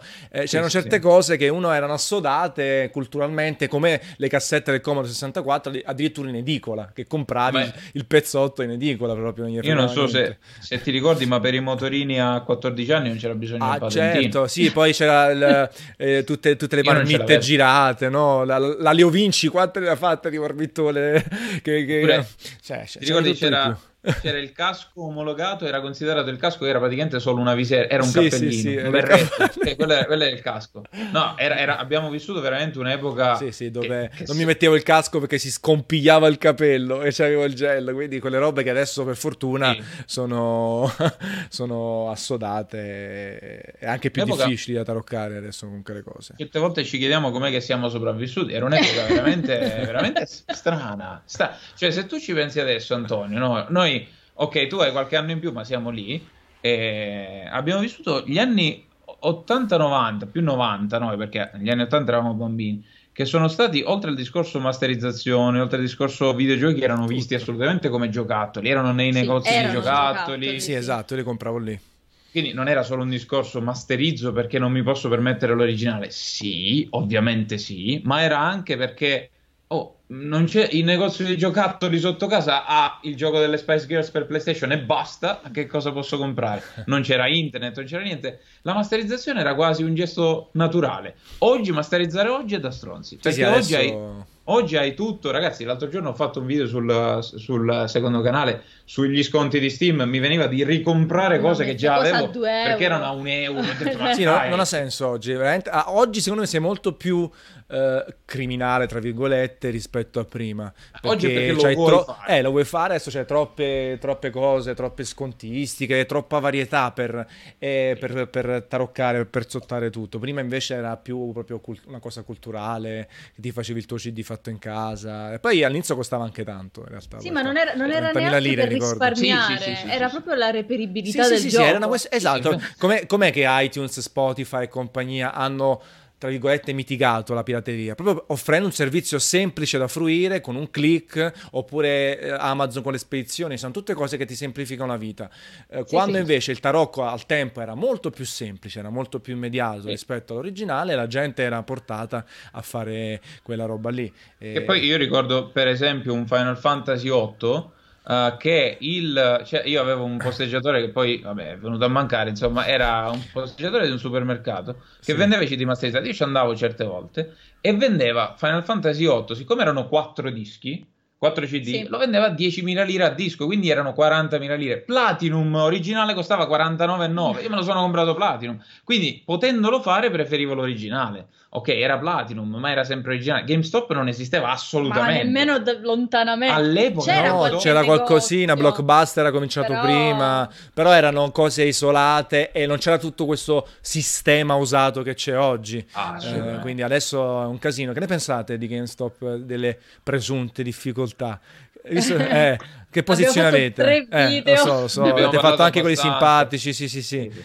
Eh, però mi piace. Eh, vabbè, però sì, sì, no. sicuramente a noi dispiace per. Eh, cioè, adesso il GameStop è in cattive acque, si parla di acquisizioni, insomma, magari anche di conversione di tipologie di negozio, sì. insomma, non sappiamo come andrà a finire, però l'abbiamo già visto con Blockbuster, io vi dicevo proprio questo, abbiamo già assistito a una cosa del genere ed era anche inevitabile, prima o poi sarebbe successo. Anzi, ultimamente GameStop era diventato principalmente venditore di gadget più che di videogiochi, perché ormai la gente si rifornisce principalmente o, o sul digitale o su Amazon o sì. su altri sistemi di distribuzione online. Anche tante altre catene di vendita di ele- elettronica eh, sì. come Euronix, insomma, ci sono Medieworld, fanno anche buone offerte, insomma, poi Medieworld dipende, poi dipende, ecco Quindi, insomma, la cosa principale per cui funzionava GameStop, secondo me, era il day one. Il cioè, day poter one... garantirsi il day one sì. del, di un gioco se proprio uno era fissato e lo voleva il day one. Ecco, questo sì. sì Però per il resto, effettivamente. GameStop purtroppo cioè, ha avuto i suoi pesanti, pesantissimi difetti che a 30 anni te ne accorgi. A 30 anni, anche a 20 anni, tu capisci, caspita, non è questo che voglio da un negozio di videogiochi. Non è cioè entro mi sento preso in giro dall'inizio esatto, che subito io... poi ti chiedono assicurazione cioè, sono un atteggiamento che poi è aziendale esatto. non, è, non, è, colpa dello, dello store no, specifico colpa... della persona che sta lì. Sono policy aziendali. adesso da consumatore parlo da consumatore da persona che non solo uh, andava da GameStop ma che aveva alcuni amici commessi addirittura uno degli amici cioè una, amici persone che conoscevo con cui si scambiava qualche chiacchiera. Uno di questi era pure uno dei responsabili di punto vendita forse lo è ancora. Fatto sta che io stesso gli dicevo sì però guarda, non, cioè, non, non potete... Con me infatti non lo facevamo più perché eravamo pure in confidenza, però dici, vedevo, entravano persone, no signora facciamo la garanzia, questo, questo e questa, uscivano con 10 euro in, in meno nel portafoglio, sì. che non erano necessari. Sì, c'è il terrore proprio, guardi signora che, si, che, se si rompe il CD, il DVD, allora... Ma quando si rompe no, un CD, si... dai! Mi ricordo benissimo un bambino, un padre col bambino, il bambino che era bellino, voleva la 360. La PS3. Era la PS3? Sì. La PS3. I bambini non vogliono la 360. Eh, la PS3. ah, la 360 sì, se era la One no. Okay, la... mi ricordo... E il, il negozio, e quindi il, um, il 360, padre detto, era la 360. Il padre ha detto voglio la 360 e allora gliene ha dato una usata. Era bannata da internet. Gli ha detto ma tu devi andare su internet.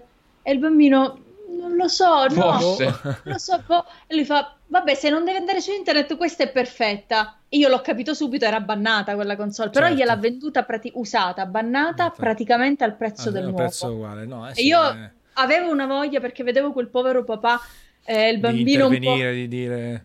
Avevo proprio voglia di ah. intervenire, però ho detto mi faccio i fatti miei. No, ma anche perché sarebbe finita male, perché questo qui era abbastanza rissoso. Eh. E poi comunque lo conoscevamo, insomma. No, lo conoscevamo di fama. Di fama. Eh, eh. Era una persona che onestamente, oh, eh, era lì, quello che era, io onestamente ho pensato, eh, ragazzi, all'epoca non ero nessuno, magari da Raiden di Planet 6 sarei intervenuto, intervenuto, così da nessuno totale, onestamente Col mantello. Sì, mi faccio, mi faccio fan... No, no, perché non so, detto... però veramente veniva di, di Sì, sì, ma cioè, a me è capitato, almeno, l'ho viste tante. spiegare al bambino, guarda che ti... non vorrei, però voglio spiegarti che questa console è vi... molto probabilmente è bannata. Se un giorno vorrei andare su internet, proprio mai. andare su internet. Certo. che poi forse io ho fatto io uh, gesto al padre, tipo tipo non, sott'occhio non, non ricordo se no, l'ha comprata poi l'ha comprata forse l'ha comprata. no ti ricordi il bambino poi stesso ha detto no no lascia stare ma vero forse sì ti ricordi? forse sì perché eh. l'aveva capito sì, sì, Questo sì. è un ricordo vago, però sì, quello me lo ricordo benissimo. Quindi ero intervenito, come stanno facendo notare in chat. Ah, no, sì, è, è anche lì, anche eh, quando non c'è concorrenza e puoi fare il bello e il cattivo tempo, ti sei appropriato di tutto il mercato dell'usato, eh, tendi a non, a non, essere proprio a favore dell'utente, ma a favore dell'azienda che deve fare... Perché poi... È uscito anche tutto il circolo, no? il circo life. Eh, cioè, eh, si è venuto a scoprire, quelli erano proprio pressati a vendere a tutti i costi. E tu lì fai soltanto uh, male all'azienda perché quello che fai male ai clienti poi ti ritorna indietro. Perché io nei video che abbiamo pubblicato i nostri video non erano particolarmente aspri era semplicemente abbiamo riportato la notizia secondo cui GameStop potrebbe essere rilevata da un'azienda terza perché naviga in cattive acque. E ma il commento media era meno male se lo meritavano questi ladri e che schifo. E, e quindi vuol dire che un po' hanno seminato male. Sì, hanno, hanno, generato un certo astio. Poi, chiaro, le offerte ci sono anche offerte buone se rimani nel loro ciclo, porti console, hai queste grandi scontistiche perché loro vogliono alimentare il mercato dell'usato. Ecco. Sì. Magari si, si, rimettono in pista, trovano una, una policy, un, un, comportamento differente, vediamo. Però eh, sicuramente qualcuno ha scritto in chat è anche ciclico fino a un certo punto perché le aziende virtuose riescono a sopravvivere sempre. Microsoft... Non ha, non ha torto, eh, quello in no. chat non ha torto. Sì, no, è certo, ciclico. è anche, è ciclico, però se magari hai, eh, capisci sempre come si muove il mercato e lo anticipi o comunque lo segui, magari rimani lì perché aziende sì, come ma... Microsoft sono in piedi da una vita, la stessa Apple, eh, eh, hanno avuto gli alti da... e bassi, eh, però non, sono mai crollate sui colpi del, delle Ma da negozio di videogiochi, da catena di negozi di videogiochi fisici, come fai certo. a rinnovarti? Eh, beh, vendi, ehm... vendi, gadget, finiscono i gadget, gadget e non interessa il gadget. Le collectors ti, ti, ti, metti tu anche nel mercato del digitale, hanno provato a fare anche i produttori di videogiochi, hanno provato a, sì. a produrre qualche videogioco senza riuscirci particolarmente. Ci sono delle cose, poi chiaro, il periodo dell'oro è passato. E lo stesso blockbuster ha vissuto il suo periodo dell'oro e poi a un certo punto veramente non ha trovato più la, la quadra. Ecco. Vediamo, sì. poi chiaro, è brutto eh, vedere tutte queste persone che poi ogni volta che esce una notizia di GameStop vado a leggere i commenti in calcio ai siti, soprattutto lì veramente è una roba fuori di testa, di cattiveria, anche forse sì, non giustificata, però vabbè, che dobbiamo fare? Cioè, nel senso, ognuno poi ha gli utenti che, che, si merita spesso e volentieri, al netto dei complottisti, no? al netto di quelli che spalano cacca su tutti quanti. Eh, sì ehm, e via. Intanto la chat si sta animando ancora di più in realtà, vedo che c'è una crescita costante, quando chiuderemo ci sarà più gente, così via. Abbiamo, abbiamo, abbiamo, ascoltato, dopo, abbiamo ascoltatori nottambuli, ecco, la, la seconda ora sì. mi sembra più virtuosa, poi fra un po' andiamo proprio in chat eh, a parlare con loro. E ehm, adesso co- com'è la produzione estiva vostra? Nel senso adesso ci sarà un periodo di stanca, voi vi, vi concentrate sui vostri contenuti, voi siete tra le altre cose eh, i content creator eh, che più fanno um, video proprio di, di, analisi, ma anche proprio che parlano a 360 gradi dei videogiochi. Avete la news, avete le contro news, avete... quindi comunque tendenzialmente seguite anche un po' il, il settore, eh, oltre a fare contenuti che sono vostri, che vi definiscono in quanto player inside. Eh, la stagione Grazie. estiva come la, come la affrontate? Eh, per noi è... Allora, eh, quest'anno, forse per la prima volta dopo quattro anni, magari ci prenderemo una settimana di pausa. Uh, ma in realtà lavoreremo, eh. però, però, allo studio. no, al di là di questo, c'è tanto da lavorare quest'anno perché noi abbiamo promesso alla nostra utenza una. Uh, belle novità che sono tutte in serbo. Sì, va bene, anche in italiano, ok, la solita battuta la fanno sempre. No, sono tutte in serbo già da un po', sono tutte uh, nei, nei programmi da un po' e stanno vedendo una concretizzazione all'orizzonte. E nel frattempo, però, abbiamo pure prodotto tanto, abbiamo fatto crescere ulteriormente il canale, abbiamo eh, ri- rimasterizzato il secondo canale. Che oggi ha compiuto 300.000 iscritti. Sì, è vero, è vero, questa è una cosa simpatica. E per cui, eh, sì, abbiamo deciso di eh, rivolgerci più verso l'informazione a 360 gradi, anche se eh, chiaramente vorremmo un po' rimpinguare la parte della critica videoludica eh, e quindi anche eh, Fa- fare più recensioni anche sul primo sì, canale che comunque sono aumentate quest'anno rispetto all'anno scorso sì. vorremmo uh, cimentarci anche in recensioni non necessariamente di blockbuster ma anche di titoli un po' più Qualche di nicchia. chicca. Eh, voi, sì, voi, comunque avete un potere adesso con i vostri follower, anche far conoscere prodotti particolari. Poi chiaro, devi sempre equilibrare tra quello che vuoi, eh, la gente vi segue anche, quindi non è che potete proprio parlare di una cosa sconosciutissima, però avete magari col secondo canale, con i social, che poi è un'altra cosa importante, la possibilità di far conoscere delle, delle belle chicche al vostro pubblico che vi segue comunque al di là di tutto. Ecco. Il bello sì, del, sì. di essere content creator su YouTube è avere una community che, che segue le persone, non tanto segue il gioco. Una, uno dei problemi, tra virgolette, che può avere un grande sito o un medio sito è quello che se parla del gioco X chiaramente fa un botto di accessi. Se parla del gioco Y sconosciuto fa z- quasi zero accessi. Voi bene o male la community ve la portate sempre, poi chiaro, di sempre beh, beh, c'è anche, anche da noi ovviamente. Sì, però è, è, più, è, più, esatto, però è più bilanciato, non è proprio così netto che passi da un milione a, a 100, ecco. No, certo. Però se tu avrai notato, per esempio, sì. per Detroit, Detroit Become Human non ho avuto una grossa eco a livello social, a livello YouTube. Sì. Penso che anche tu stesso avrai notato perché mi pare che lo hai trattato. Sì, ha fatto meno meno, views di tante altre sì, cose. Sì, e poi è stato poco seguito, non è un gioco... Infatti anche da noi... Anche da... Però, però eh, se mi posso permettere, visto che io sono parlato, eh, sono, eh, diciamo, eh, ho avuto anche dei trascorsi nel lavoro tuo, diciamo, no? C'eravamo colleghi per un periodo, sì, diciamo così. Sì. Da, dammi l'onore di, di, ritenermi tale, perché tu eri in colleghi. una fase molto più avanzata, io ero un redattore semplice, poi sono stato caporedattore, però a Spazio Games, e, e scrivere un pezzo che eventualmente non viene visualizzato abbastanza, ok, d'accordo, è andata così, però rimane lì, chi, alla mercé di chi vuole vederlo. Scrive, fare un video costa la stessa fatica fare un video su Detroit è costata la stessa fatica de, del video su God of War. Però quello di God of War ha fatto 140.000 views, quello di Detroit ne ha fatte 75.000. Sì. Questo che vuol dire? Che tu non ci rimani male, 75.000 sono 75.000 anime a scanso di views ripetute che certo. hanno visto il tuo lavoro e quindi devi essere onorato anche di questo e noi siamo contentissimi. Però è chiaro che pensi ok, io ho fatto lo stesso lavoro, anzi forse per Detroit abbiamo pure fatto, no per God of War abbiamo faticato di più perché c'erano i costumi più no, elaborati. No, Detroit abbiamo fatto di più per quanto riguarda il gioco perché l'abbiamo finito cento volte per vedere tutti i vari... Però è anche esatto. vero che giocare, giocare, a Detroit è meno De- faticoso. Le altre cose sono, sono, dei pazzi di Detroit perché avete visto, cioè, avete visto anche voi i finali, quelli che quasi nessuno ha fatto, sono molto più fighi, eh, quello se, c'è uno segreto mer- meraviglioso. Chi lo gioca normale non vede una mazza del gioco in pratica. Noi prima di recensirlo abbiamo fatto almeno quattro finali. Sì, abbiamo fatto quattro finali. E diverse varianti nel corso dei sì, capitoli. dell'avventura. E, e quindi, quindi, comunque puoi vedere che magari un uh, video, ok, siamo noi e quindi quel minimo sindacale di 70.000 view, 60, ci, che ci deve so. essere. Cioè, cioè è, è, ok, siamo contenti.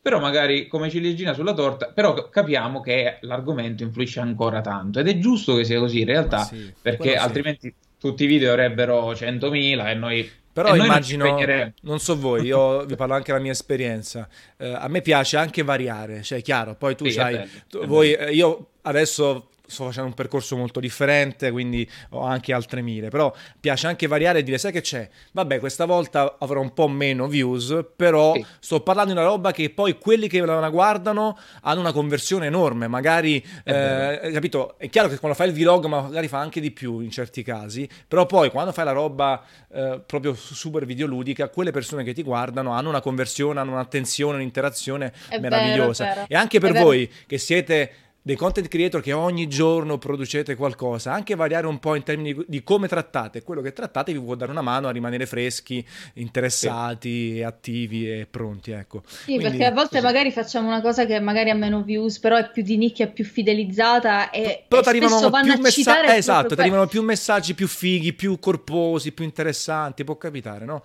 Cioè quindi... io avevo il canale Mass Effect Italia che sì. aveva, tipo, faceva mille views, 5000 quando andava bene ma anche di meno, eh, pochissimo. Eppure era orribile come qualità. Eppure eh, tuttora mi incontrano e mi dicono io vi ho conosciuto per Mass Effect. Cioè se dovessi considerare quello eh, cioè, dovrei, forse come se avessi avuto un milione di iscritti, perché in tantissimi me lo dicono, sì, eppure avevo... Super interazione, che tutte quelle persone veramente poi si ricordano a memoria...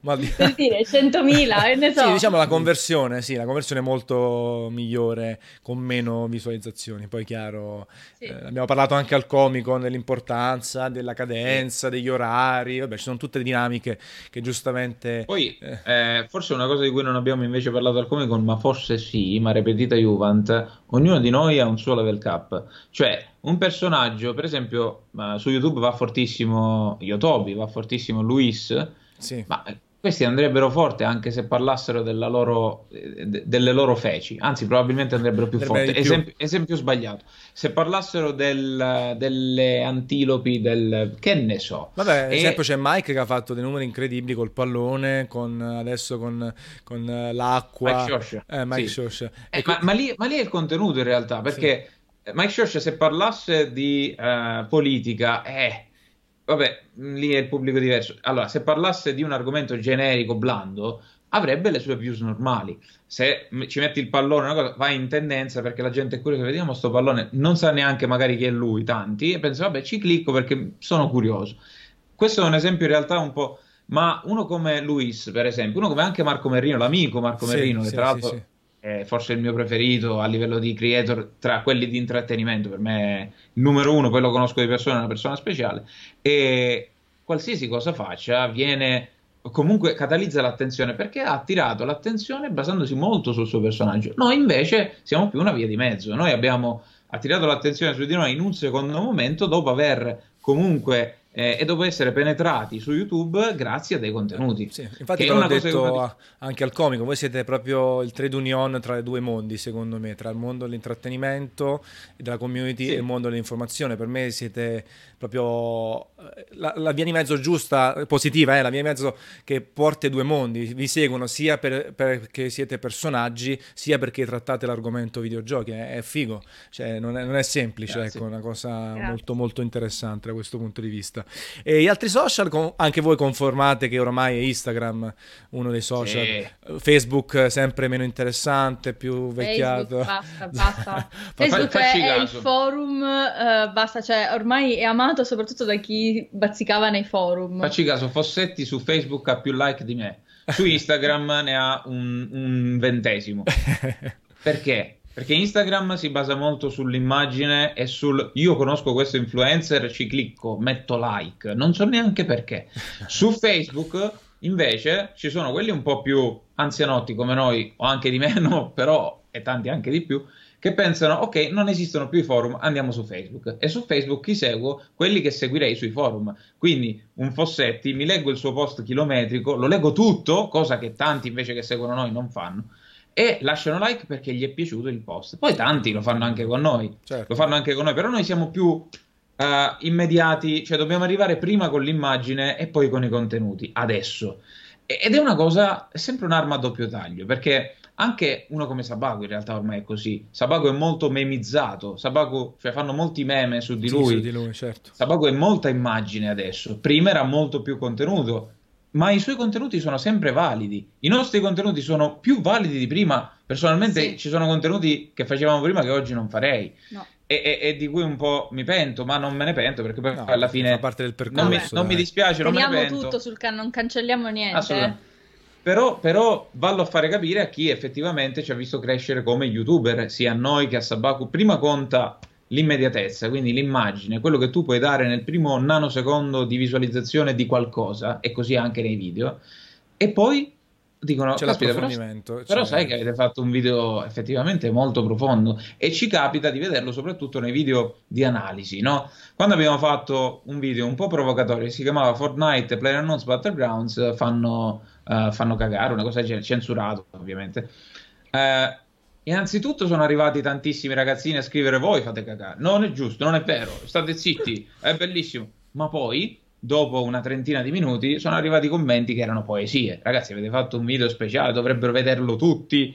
E quindi prima sono arrivati tutti i dislike, poi a, a, così a rotta di collo tutti i like, tutti i complimenti, perché il pubblico che tende di più ad una critica analitica, un'analisi quindi di quello che è il prodotto che noi proponiamo, è un attimino più lento, ma non nel senso di ritardato, un attimino più vuole accertarsi di capire quello che stiamo facendo prima di cliccarci, prima di... e quindi eh, questa è la ragione per cui quando facciamo una recensione che sia di un gioco meno sentito, magari pensano di non guardarla perché a priori non vogliono uh, saperne del gioco, certo, però pensano, vabbè, loro, loro sono bravi, li seguirò al prossimo video. E infatti poi il video dopo magari fa il botto perché magari è una, un argomento generico, poi c'è anche il discorso non voglio spoiler perché pensano che le recensioni contengano spoiler. spoiler. Wow, sì, sì, sì, è una cosa questa, che io faccio. Questa paura enorme degli spoiler hanno le recensioni, sì. Noi Quindi. stiamo attentissimi, cioè per God of War abbiamo fatto una recensione dei primi tre minuti di gioco. per sì, non sì, spoilerare sì, le, le, Sì, sì, perché sennò altrimenti c'è l'effetto contrario. In chat adesso uh, qualcuno è interessato a questo argomento.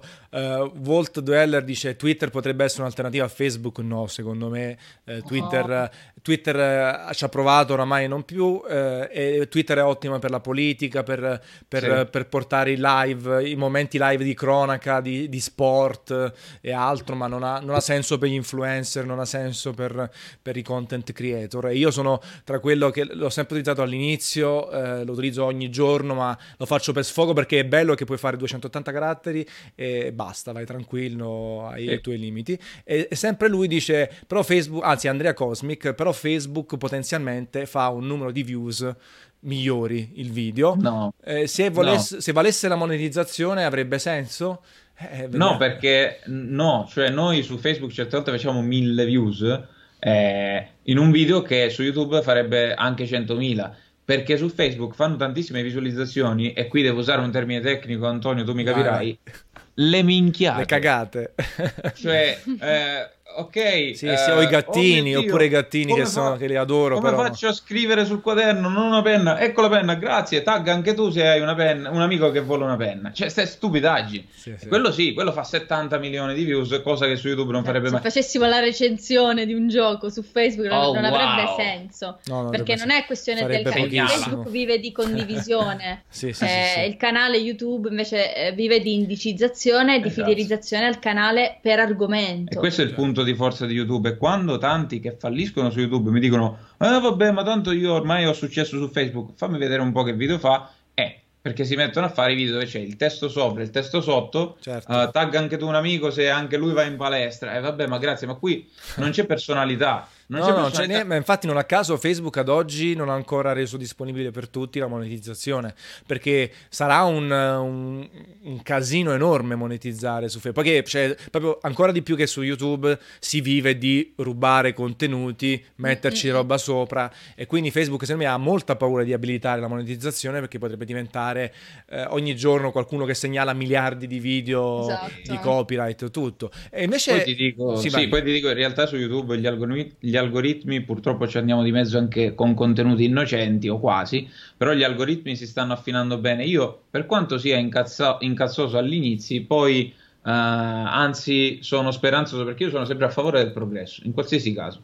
Quindi spero che questi algoritmi, penso, eh, di YouTube si stiano perfezionando in maniera tale da riconoscere anche i contenuti, per esempio, free buttati e magari, ok, hai fatto 2 milioni di views, sì, ma guadagni 2 euro perché certo. è un certo. contenuto fributtato. Certo. Ok, per la serie continua a farlo perché a me comunque qualche pubblicità la porti, a me YouTube, a me Google, però fottiti, non ti facciamo guadagnare tanto così da scoraggiarti ed eventualmente farti proporre dei contenuti crea- creati da te. Certo, Invece noi magari, ok, ogni tanto ci demonetizzano un video, però certe volte devo dire che quando eh, che, che, certe volte la monetizzazione e il CPM sono giuste. Infatti, noi c'è stato quel periodo dell'Apocalypse che era stato scandaloso perché guadagnavamo 80 centesimi ogni due video ed era una cosa incredibile. Mm-hmm. Però, eh, quando non c'è da lamentarsi, non ci lamentiamo proprio perché il discorso è che su YouTube, YouTube dà ancora quella dimensione meritocratica che su Facebook non esiste affatto. No, non esiste. Sono d'accordissimo per quello poco che ne conosco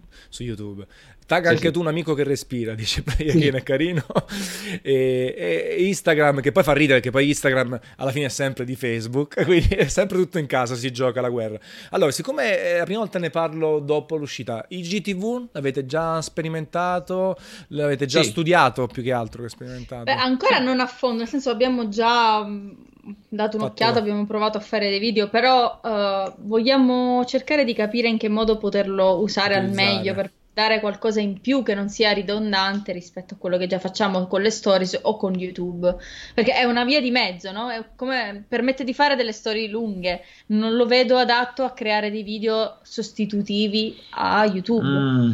Cioè che possano eh, soppiantare. Eh, loro YouTube. puntano sul verticale perché attualmente tutti. Poi vi ricordate, l'ho detto pure io. Prima era tutti... eri un cretino se facevi roba in verticale, ma che fai? Fai sempre video in orizzontale. Adesso invece è diventata nuova moda perché la gente sempre più pigra, c'ha il cellulare dritto per dritto e via. Ma Però... io sta, posso, allora, se, mon- se eh. lo renderanno monetizzabile in qualche modo, potrebbe tranquillamente essere soppiantare la parte vlog de- di YouTube. Cioè, mm. molti vlogger potrebbero spostarsi, spostarsi da YouTube eh. tranquillamente sui GTV. Sì, Ovviamente certo. non parlo dei vlog di viaggio perché quelli hanno, necessitano di editing, eccetera, sì. eccetera. Ma però i vlog così, le quattro chiacchiere che fanno eh, in tantissimi su YouTube, certo. è facilissimo da fare sui GTV, avrebbero anche molto più risonanza, secondo me. Anche perché diciamo che sì, sì, l'hanno fatto con questo scopo in realtà. Non mm. potrebbero potranno mai sostituire i video di YouTube per come sono ora, né per quanto riguarda la monetizzazione, perché oh, a parità di condizioni sarei un pazzo a non monetizzare un video, è il mio lavoro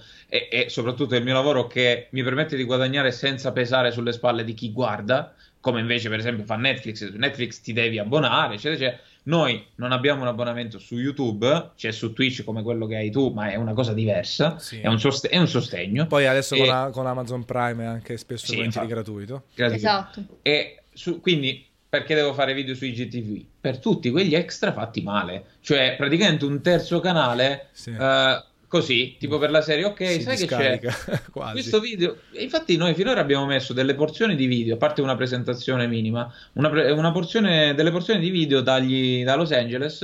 Ah, no, anche una dal Comic Con, eh, dove eravamo dietro le quinte in cui facevo vedere. Eh, Sui GTV? Sì, sui GTV, Ah, oggi sì, l'ho sì, messa. sì, sì. Eh, facevo vedere dei ragazzi che semplicemente eh, facevano casino perché c'eravamo noi. È una cosa simpatica. Infatti, ho messo facce da Player Inside a Napoli Comic Con. Cioè, una di quelle cose che non abbiamo messo in un video riepilogativo e sarebbe stata perduta per sempre. Ho detto, sai che Ah, c'è? sai che ce lo metto persa lì. per persa, lo mettiamo lì, che così magari qualcuno si riconosce, qualcuno. Eh, oppure semplicemente vedono che eh, insomma quella che è stata l'accoglienza al Comic Con è una cosa simpatica. Certo. Quindi, come contorno per quello che è il nostro lavoro di produzione video già abbondante, certe volte sovrabbondante perché certi non ci sopportano più di quanti video facciamo, è buono. Però, come ulteriore investimento di tempo Di e tempo, risorse, no. Per adesso non No, è poi necessario. veramente ogni cosa che esce eh, devi moltiplicare le forze senza poi lasciare quello che ti, che- che ti fa essere quello che sei, sia a livello economico Sì. che a livello proprio di community e tutto. Quindi quello è il fatto. Si aggiungono cose nuove, ci si prova, anche Periscope, se vi ricordate al tempo, ci ha provato fallendo Sì. miseramente con le dirette. Stesso Facebook Live. Eh, Facebook- Periscope, Periscope è, è- come si chiamava l'altro, quello con la campanella? Eh, Vine? La campanella. No, Vine, vabbè, quella è già un'altra cosa. Beh, Vine, è di-. Vine è stato assorbito da, Sì. da- da Facebook praticamente. Periscope ha dato un'idea per le live a Twitter e poi a Facebook e poi a Instagram. Certo. Ehm, però cos'era l'altro? Snapchat Ah, ha dato Snapchat, un'idea. Ha, dato l'idea delle stories Vabbè, sì, sì, poi è stato soppiantato. Vabbè, in America è andato molto bene, però, Sì, poi, però Facebook ha capito come far girare Instagram, ma anche con la, con la frequenza con la quale aggiornano gli strumenti per le storie. Adesso si possono prendere dall'archivio, mentre Snapchat è sempre rimasto molto statico e quindi addio. eh, Noi ragazzi. eh, abbiamo, eh, ragazzi, oggigiorno c'è- ci sono strumenti che ci permettono di essere sicuramente, a chiunque di noi, sicuramente molto più conosciuti, molto più noti, molto più famosi. I famosi 15 minuti warholiani, cioè di, Dan- di Andy Warhol, si sono moltiplicati all'infinito per ognuno di noi, potenzialmente. Però si rischia anche la dissipazione delle energie, la dissipazione dei social, la dissipazione delle proprie risorse e secondo me io sto sempre più pensando che forse è il caso di concentrarsi su una o due piattaforme al massimo, di Eh cui sì. una deve essere sempre quella principale. Poi in- Instagram è comunque un grande supporto, un Sì. grande contorno, però Sì, non lo vedrei come la mia attività principale, Principale. Anche perché per il tipo di cosa che piace fare a me, che piace fare a noi, non, non ti dà No, no, molto, su Instagram è più l'influencer strumenti. veloce di consumo, molto, Eh, sì. molto fotografico e poco video, no? Tutte... Eh, però io per esempio, eh, io ho il mio account personale Instagram oltre a Player Inside e lui mi dice sempre fai qualche foto. Sì, ma perché secondo Io me è bello scoccio. mantenere... No, no, no, ma io glielo dico... Vabbè, io glielo dico perché da marito la trovo bella e le dico fatti qualche foto bella te la faccio io. No, anche perché magari gli- lo taggano nelle Eh, stories. ma eh. sempre foto, parliamo, foto dignitosissime, eh, fatte bene, no, foto tipo fo- fotografi le minne e mettile su Facebook. Quello non esiste al mondo. Però Però, per- dico, una cosa che a me no, non, cioè non, Non ti, mi piace se non- che... Però non ti, se non ti viene naturale perché devi Pazienza. forzarti, eh, amen, Nel senso cioè. che è una cosa che riguarda solo me, a me piace proprio quello, quello che faccio su Twitch e quello che faccio soprattutto su YouTube, cioè parlare di Ma videogiochi. guarda, è- quello che ti fa avere successo, più fa avere successo, perché più ti costruisci e più la gente lo nota. E... Perché poi su Instagram quante ce ne sono di influencer, modelle, persone normali che mettono 100.000 foto. Poi a me fa sempre ridere quelle, io che ogni tanto le commento perché mi fanno troppo ridere, mettono frasi filosofiche e poi fanno vedere il culo. Sì, sì, sì. Ma perché? Cioè, fai a guardare verso l'infinità e poi si vede soltanto il sedere. E se- e io un paio di volte l'ho- l'ho- l'ho- li ho fatto screenshot, l'ho messo nelle stories e, scrivo e poi si vede il culo. Perché non ha senso, cioè, però poi hanno anche il successo, poi il pubblico ognuno ce l'ha quello che si merita, chiaramente, Sì. evidentemente. E quindi ognuno- devi essere naturale con quello che fai per dire andare in soldoni. Poi io sono sempre stato un sostegno, io sono molto più libertino sotto questo punto di vista, de- democratico se vogliamo, però eh, perché per me anche la bellezza ha il suo, eh, ha la sua ragione d'essere, cioè una ragazza o un ragazzo che hanno tanti like solo perché sono belli, va bene così, fa Vabbè, parte della ma, vita. Ma infatti Vabbè, sì. no, sì, sì, Eh, Eh, sì, infatti sì, Instagram esiste anche È strapieno di modelle, di, modelle, di ragazzi belli, Quindi belle presenze.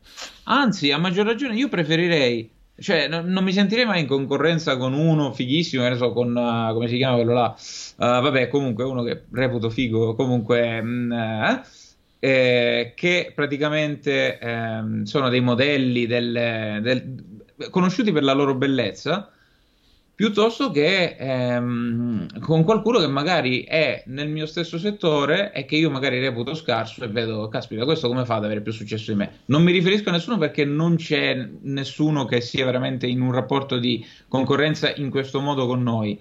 Eh, però se ci fosse, preferirei, cioè mi turberebbero di più le. Eh, mi turberebbe poi alla fine io sono per la concorrenza sana, non è che farei nulla per impedirlo, perché vuol dire che va così, però mi, mi farei due domande di più su quello non tanto bravo che eh, bazzica il mio stesso settore, piuttosto che per quello bello che viene seguito perché è bello. No, Eh, lì, no. non, lì non mi faccio nessun problema, lì dico vabbè è bello, eh, ci sta, cioè nella vita la sua bellezza. Eh, L'evoluzione è vabbè. andata avanti anche per fenotipi, per fenotipi di bellezza eh, migliori rispetto ad altri, e quindi ci siamo evoluti anche per questo, la selezione della specie da parte. E, e così. Tra quindi, l'altro, tra l'altro, appunto, seguire, donne, seguire il Tanzen su Instagram è veramente va contro ogni regola lato- della dieta. Lato pizza, dai, e poi abbiamo condiviso finalmente una pizza insieme a Napoli, quindi Eh, sì, che poi sì, sono quei sì. momenti anche belli che spesso, vabbè, che anche si condividono sui vari social, però poi alla fine eh, tra tutti i colleghi o comunque persone che bazzicano nello stesso ambiente, l'after è anche bello, no? Passare un Sì. po' di tempo insieme, tranquilli, No, rilassati. abbiamo fatto tante amicizie proprio grazie a questi eventi, grazie al, Sì. al mestiere che facciamo. Abbiamo conosciuto te, ma anche tantissimi altri mh, giornalisti del settore, non solo altri youtuber, ovviamente, ma Certo. anche persone della, delle PPR di varie aziende con cui alla fine si, vuoi non vuoi si fa amicizia. Ecco, Mariano Di Vaio si chiamava quello, non mi ricordavo come. E Mariano Di pensato al modello. Sì, sì, no, che è bello, e ha i like perché è bello. Perché... No, comunque sì, no, ma tra l'altro Fossetti, tutti questi, eh, Sedi, eh, Pregianza. Tommaso Valentini, Valenti- siamo andati Eh, insieme al- tanto a che- Valencia. Tanto che io pensavo che loro avessero, almeno una parte di loro, Fossetti già no, perché un po' forse ci conoscevamo, però mh, c'erano Wallone, diversi, no, eh, Wallone, sì. Eh, Wallone per esempio ci ha Non ci- contattato lui perché ci seguiva, questa è una cosa Eh bellissima. Sì, però non ci siamo visti tanto quanto altri. Però, per esempio, io pensavo che alcuni di questi nomi che Sì. sto facendo eh, magari avessero dei pregiudizi su di noi perché magari senza seguirci, ah, vabbè, sono youtuber, lasciamoli. Invece devo dire che non solo alcuni di loro, poi vabbè, non faccio nomi perché poi sennò sembra che uno si vanti, però in realtà è così. non solo alcuni di loro ci seguivano, ma eh, c'era anche una stima che quindi era reciproca perché io già li stimavo, da parte mia c'era stima. E quindi era veramente, è stata bella questa cosa perché, oh, ma sai che effettivamente di persone intelligenti che colgono anche il social per quello che è e quindi anche tu stesso ti sei affacciato in questo mondo, su questo mondo, Fossetti pure, a modo suo su Twitch, Pregianza pure, pure lui su Twitch, su YouTube e eh, Walone ora se non sbaglio sta facendo pure i video Sì, che io gli ho detto bravo, falli perché io li seguo volentieri. Insomma, eh, alla fine questi due mondi, cioè giornalismo un po' canonico, no? Cioè eh, convenzionale, con quello che è appunto la nostra, la, la via di mezzo che abbiamo sempre voluto proporre fin dall'inizio, ovviamente cercando di perfezionarci volta in volta, sta trovando un punto d'incontro che è parecchio, parecchio Sì, interessante. Guarda, c'è stato un, un momento più difficile per tutti, magari all'inizio, poi eh, si parlava anche poi spesso più di quelli molto intrattenitori come Favij e compagnia, ci sta, anche quando non conosci puoi avere sempre il pregiudizio, poi basta un attimino farsi un giro, conoscersi dal vivo, ma anche semplicemente vedere più di un video, più del video di impatto che magari ha fatto anche il giro del mondo e Sì. si capisce Esatto. che alla fine eh, tutti abbiamo. Poi c'è che più, chi è più, come dire, paraculo, chi meno, ma come anche tra noi colleghi eh, o ex di videogiochi c'è quello un po' più paraculo, quello più bravo, quello eh, un po' più arrogante, un po' più umile. Ci- eh, uguale ci sarà anche negli youtuber. Sì, Eh, io certo, parlando con un po' di certo. personaggi che gestiscono anche o gestivano anche dei youtuber, c'erano delle scene di persone più o meno empatiche o meno empatiche, ma come nella vita, come gli amici, no? Sì. o come le persone in mezzo alla strada, c'è chi è più simpatico e chi meno, chi è più umile e chi no, quindi sti cazzi, cioè non cambia nulla, ecco. Eh, sì, sì, il modo di rapportarsi e tutto. Allora, in quest'ultima parte intanto invito i ragazzi in chat se vogliono fare qualche domanda ai ragazzi, chiaramente non a me, eh, su videogiochi soprattutto, possibilmente non andiamo troppo nel dettaglio, eh, rispondiamo un po', quindi vi citiamo anche, quindi siete contenti e, ehm, e quindi sono sempre contenti, salutami, adesso è migliorata questa situazione, io mi ricordo qualche anno fa gente scriveva nelle, nelle dirette salutatemi, anche è una cosa che si usava negli eh, anni 80 nei, oppure nei, no, nel canale ancora voi lo fanno, no, primo, e, e cosa sì, hai vinto? Sì. Il biscottino, hai vinto che sei stato il primo a commentare. Che poi io confesso quando sono troppi almeno un paio li cancello, però di solito li lascio. No, però, poi, sì. Oppure anche mi lasciate un cuore senza perché? motivo. Perché? non glielo lascio mai. Eh, infatti non lo lascio mai. Su Twitter mi retweetti, tipo scrivono a Kobe Bryant o oh, mi retweetti in inglese. mi fa troppo ridere. Eh, una cosa bella di Twitter, l'unica cosa bella di Twitter secondo me è il rapporto volendo direttissimo con l'altra persona, anche se poi oramai hanno tutte agenzie, è uguale, non si capisce niente. Um, li castighiamo. Dicono, Te, vabbè, ehm, qualche, qualche chicca nel frattempo, la chiedo io, prima intanto si stanno cominciando a fare domande. Una chicca delle tre, magari, che avete vissuto sul posto, eh, come gioco da consigliare. Guarda, questo gioco non gli davo due lire, oppure questo gioco non ne parla nessuno. Eh, eh. beh, abbiamo parlato di Dreams ampiamente, sì, che sì. ci ha colpito tanto, sì. non è stato annunciato a queste tre, quindi certo. ok. Eh, però, sinceramente, secondo me meritava un approfondimento in più in sede di conferenza Sony, di showcase di Sony, eh, che appunto segue questo sogno che continua a perseguire, eh, mm, come si chiama, Media Molecule, ovvero di dare degli strumenti di creatività ai giocatori che possono creare il loro videogioco. Lo aveva già fatto con Little Big Planet, poi c'è stato certo. Project Spark, non di Media Molecule, ma che è stata, diciamo, esclusiva uh, Microsoft, esclusiva sì. Microsoft una sorta di via di mezzo. E adesso con Dreams si porta veramente al, proprio al massimo potenziale. Quello che ci hanno fatto vedere gli sviluppatori era molto interessante. Siccome quando io giocavo Little Big Planet, giocavo principalmente gli, i livelli creati dalla community perché erano straordinari, sì, cioè la gente tirava fuori roba, sì. qualsiasi cosa cercassi, anche no, Super Mario, ok? trovavi dei livelli a tema Super Mario ma fatti bene anche come level sì, design, sì, cioè qualsiasi cosa, qualsiasi videogioco, Halo per dire, e trovavi cose su Halo. Ecco, quindi eh, mi aspetto grandi cose da Dreams. Questa è una delle eh, cose che abbiamo provato che ci ha colpito. Ti è piaciuta. Va sì, bene. poi cos'altro? Mm, non mi viene in mente niente, tutte no. robe importanti. Sì, insomma, beh, ci sono tante... Spider-Man. Sì, sì, vabbè. Uh, facciamo contenti qualche ragazzo, dai. Devo dire, devo dire, che mi ha stupito anche Spiro Reignited. Spiro, sì. no, non avrei mai pensato che fosse stato realizzato così bene, con così tanta cura. Secondo me, magari mi sbaglierò poi a prodotto finito tra le mani, però devo dire che secondo me per adesso mi sta dando un'impressione migliore persino del remake di Crash Bandicoot. Mm-hmm. Ok. Sì, sì, sì. No, fatto, sembra fatto molto bene. Ho letto pure diverse mm-hmm. cose interessanti. Sì, sì.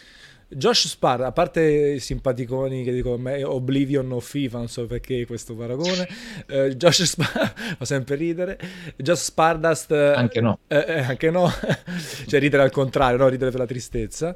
Eh, credete nell'oggettività, una domanda da, da, 4, da 10 milioni di dollari, però magari è una cosa interessante. Eh, esiste? Non esiste? La cosa oggettiva è fisica, ma concettuale sì. esiste? L'oggettività, eh, tu dici nella valutazione? Sì, una il... valutazione, non un giudizio concettuale chiaramente, non nelle cose allora, fisiche. Ecco, quello che ho sempre voluto spiegare quando uh, nei commenti alle recensioni dicono ok, la vostra recensione va bene, però tanto comunque dobbiamo provare i giochi per poterli valutare. Allora, quello è un secondo step, cioè perché altrimenti che cosa la facciamo a fare la recensione? Io voglio dare dignità alle recensioni, perché sennò veramente tutti possono parlare di tutto, tutti possono parlare di tutto, però tutti come dire, hanno la stessa attendibilità. Invece quello delle recensioni è un settore in cui eh, sia tu che noi abbiamo lavorato per anni e da anni, per cui abbiamo conseguito una certa maturità nel farle. Che cosa vuol dire? Che le recensioni devono essere sempre un compendio di oggettività e soggettività. Laddove l'oggettività, la, soggettivi, la soggettività è non mi piace, mi piace. Mm-hmm. L'oggettività è effettivamente però è bello, non è bello. A me Fortnite non piace, ma è un bel gioco. Perché la soggettività, la critica si basa su dei parametri che esatto. sono prefissati ormai proprio dalla critica in generale, assodati, quindi bisogna sì.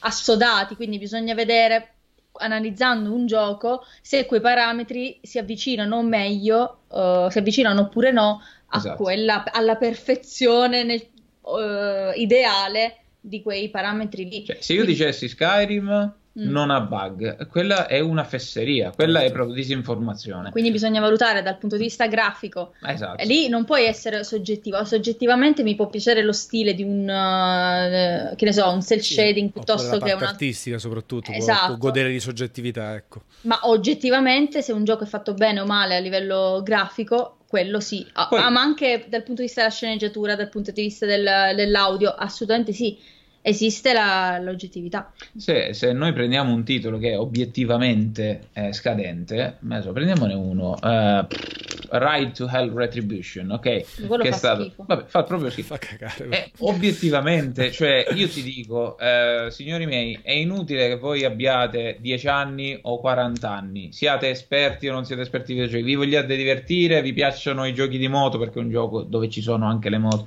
eh, le Harley Davidson, eccetera, eccetera, oppure no è brutto obiettivamente, che vuol dire che se lo comprate fate una fesseria, rovinate i soldi e non vi divertirete mai. Se poi vi divertirete sarete strani voi. Sì, non sì. è il gioco ad essere bello soggettivamente. Però se qualcuno si diverte, a me eh, piace. Tanto ogni eh, gioco ha sempre la sua schiera di fan più o meno grande. Soggettivamente posso dire... Sai cosa c'è? Che però a me fa impazzire nel gioco questa cosa qua. Purtroppo Red Retribution non ha cose che fanno impazzire, no. per cui devo dire questa cosa qua generica. E io lì non ti posso dire nulla, perché lì entra in gioco la soggettività, ma un redattore, un recensore, un opinionista che eh, voglia fare comunque da... Uh, voglio, voglio, fare informazione, non può Voglio non, essere autorevole, dare... non, esse, cioè, non, non, fare entrambe le cose. Io per, per questo farlo... adoro i voti, perché i voti ci vogliono per questo. I voti ci vogliono. Spalle coperte per questo, poi chiaro, eh, sono passibili di critica, però va bene. E bisogna fare capire nettamente all'utenza quando si sta dando un parere soggettivo all'interno della stessa recensione. Quando è che siamo obiettivi? Ok, obiettivamente così. E quando si passa all'opinione personale. Se posso essere onesto, però, io trovo che questa cosa sia una cosa brutta, una cosa bella. E non è tanto difficile in realtà, perché acquisire senso critico significa questo, altrimenti diremmo tutti è bello, è brutto, è una merda, fa schifo, sì, oppure no. è Ciao. bellissimo, è il più bel gioco di sempre. E no, ok, Dark Souls capolavoro, è un capolavoro Dark Souls, d'accordo. Vogliamo analizzarne i difetti? Analizziamoli. Sta di fatto che obiettivamente però puoi cercare di, grattando un po' la superficie, cercare di scalfire un po' quello che è il gioco, quindi trovandole magari, per esempio, la telecamera a volte non è perfetta, uh, comunque i movimenti non sono così fluidi, le animazioni non sono così fluide e quant'altro, ma questo effettivamente inficia poi il gameplay finale, ma non più di tanto e, se posso essere onesto, solo in alcune fasi ben circostanziate. E allora lo devi dire, non puoi dire questo fa schifo, quindi il gioco fa schifo, quest'altro è fatto male, quindi il gioco...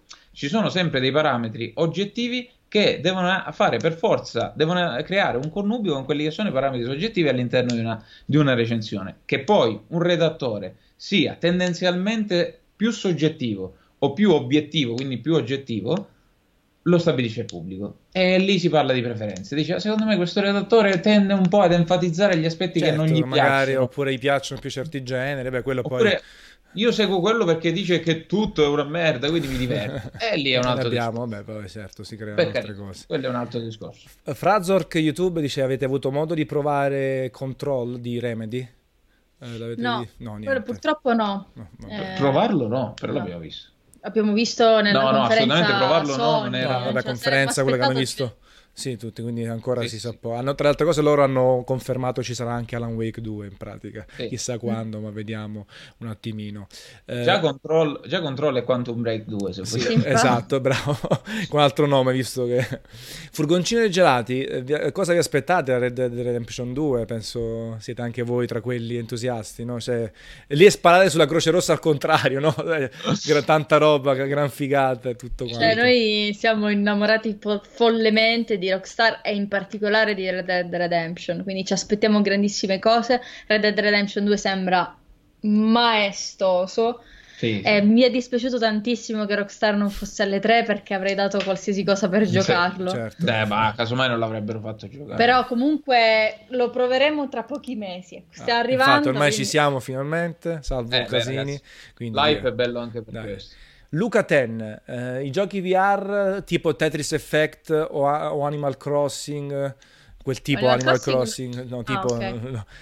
avete provato qualcosa VR? Voi siete del partito Ma... VR rotto le palle? Io o... sì, no, no, io, a me piace il VR, piace anche perché lo uso poco e proprio come tale lo vedo come un giro su un ottovolante. Okay. Nel senso, lo fai alle giostre, ogni dici ogni tanto ci vado eh, e mi diverto. Se lo fai sempre sempre, oltre a girarti la testa, ti rompi pure le scatole, però il VR preso come un'esperienza da vivere ogni tanto in mezzo a, alle varie esperienze videoludiche tradizionali lo, lo reputo veramente un bel aggeggio. Tra l'altro, su PlayStation, cioè Sony ha fatto una cosa secondo me molto più straordinaria di quello che sembrava, cioè rendere accessibile al grande pubblico a un, a un prezzo stra- stracciato eh, un qualcosa che comunque altrimenti sarebbe stato a un prezzo troppo elevato se fosse stato per PC, cioè HTC Vive e Oculus Rift che costano un botto e adesso stanno calando di prezzo per adeguarsi un po'. Infatti stanno facendo le versioni diverse tipo Oculus Go se non sbaglio, mm-hmm. che è mhm. quello più sì. de- depotenziato, sì, sì, però è senza fili, insomma. È chiaro che la tecnologia è ancora, mm, ancora grezza, secondo certo, me troppi, fi- troppi fili, troppi fili. Allora, invece di The Last of Us abbiamo già parlato, tante domande, abbiamo già parlato del bacio e tutto, quindi rivedetevi, sì. sarete costretti a rivedervi la live nel punto specifico. Eh, altri giochi abbiamo parlato. Eh, Sekiro, abbiamo, invece lo chiedevano un paio. Eh, quello, wow. ecco, tu hai detto su Dark Souls eh, stai facendo anche la blind run e tutto. Sì. Eh, Sekiro ha delle differenze, abbiamo parlato ampiamente anche con Sabaku, chiaramente. Però più che altro, eh, secondo te sono eh, voi sono differenze in positivo o in negativo? Cioè, o, o, o neutre? Cioè, alla fine altra cosa. Beh, prima bisognerebbe provarlo mm, perché mm, sì. insomma mm, è tutto sulla carta sì, eh. tu- certo. e sulla carta sinceramente mi incuriosisce tanto. Sembra molto più dinamico. Eh. È sicuramente più dinamico rispetto a Dark Souls e questo è anche un approccio diverso perché altrimenti insomma sì. È giusto che ci sia un po' di varietà anche all'interno degli stessi titoli di Miyazaki. Poco da, poco da dire perché in realtà non vedo perché si debba necessariamente fare il paragone con Dark Souls, è, è gioco forza, un po' come per Kojima Metal Gear. Però devo dire che tutto sommato secondo me sarà qualcosa di diverso, non troppo, perché secondo me a livello di movenze dico, sarà molto simile per certi versi. Eh, il fatto che lui muoia è, e poi sì, resuscitava sì. nello stesso punto, ecco. Sì.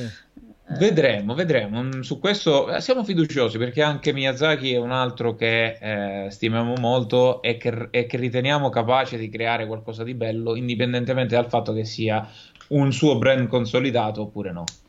Invece altri, eh, tra i quali Donato, Resident Evil 2 Remake, eh, eh. ha fatto l'effetto wow quando... che poi hanno trollato no? all'inizio col, col sì. topolino eh, sì. sembrava un giochetto per VR che ne so qualcosa... invece poi bam che dite? De- devo dire che lì sul posto ci ha fatto un effetto un po' uh, come dire duplice se vogliamo cioè da un lato eravamo gasati perché effettivamente man mano che si andava avanti nel filmato capivamo che si trattasse di Resident Evil 2 remake dall'altro però Considerando che un remake ci aveva fatto storcere il naso qualcosa, anche il volto di Leon stesso non sembrava sì, proprio la fine soprattutto Claire. Claire, esatto. Però, però, poi abbiamo visto i filmati successivi, abbiamo potuto anche provarlo e siamo rimasti colpiti piacevolmente, ma non estasiati, nel senso che avremo modo di...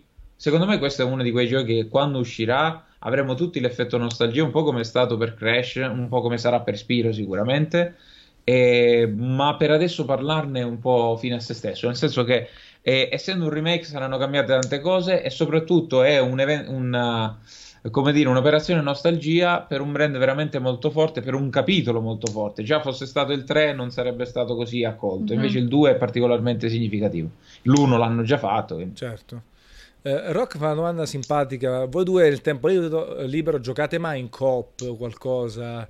Eh, oppure avete preferenze differenti eh, sia per eh. lavoro che per altro?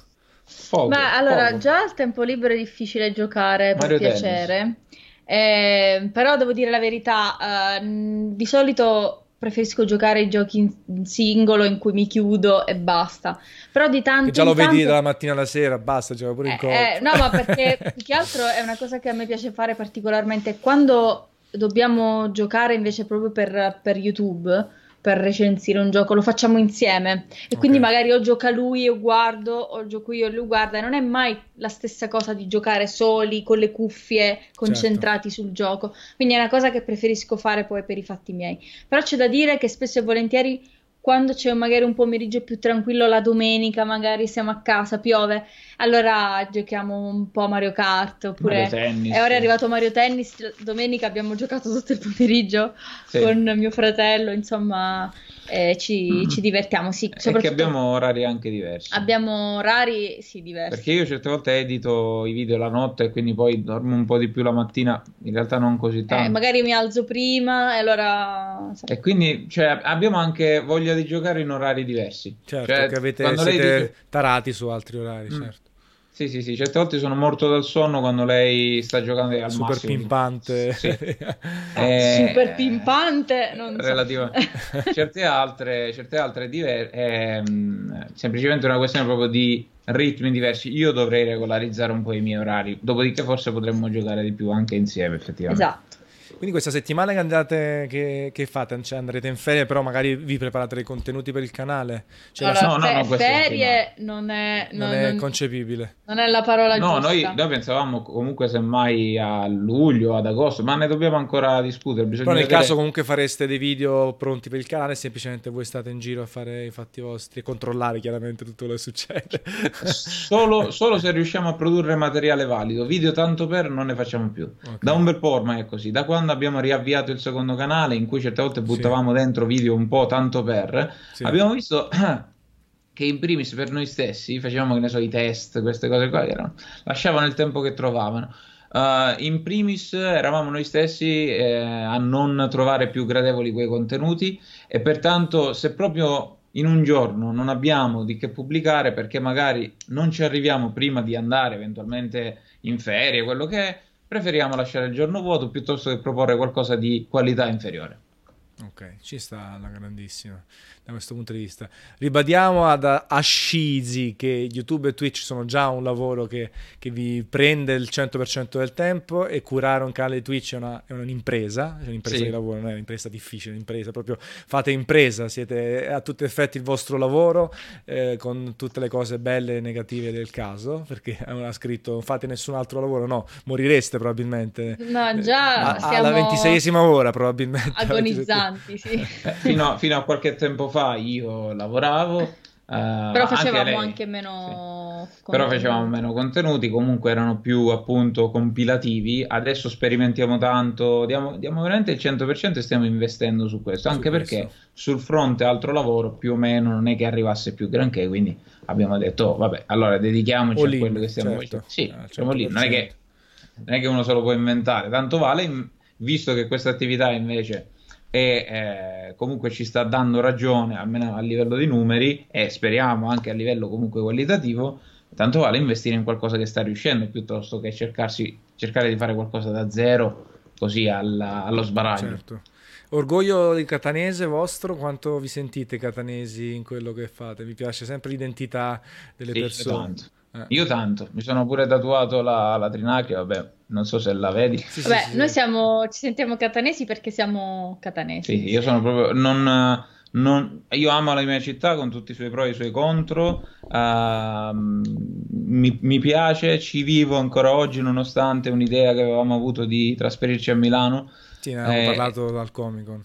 Sì, e devo dire che tutto sommato Uh, sì, mi sento molto catanese, però allo stesso tempo voglio allontanare dal mio modo d'essere un certo tipo di catanesità, cioè che vuol dire? Un certo tipo di essere magari fin troppo pittoresco di quella catanesità che piace solo ai catanesi, perché mi stavo rendendo conto che effettivamente c'è stato un periodo anche sul canale in cui alcune battute, alcuni modi di dire, alcuni modi di fare effettivamente venivano condivisi molto dai miei concittadini, però venivano o mal interpretati o resi male a livello nazionale. E siccome a me piace essere comunque uh, un po' più a tutto tondo, essere nazional popolare no, meglio essere qualitativamente più, eh, elevato anche in quello che si Beh, fa a il livello vostro di... pubblico è così eterogeneo di... che ci sta. Esatto.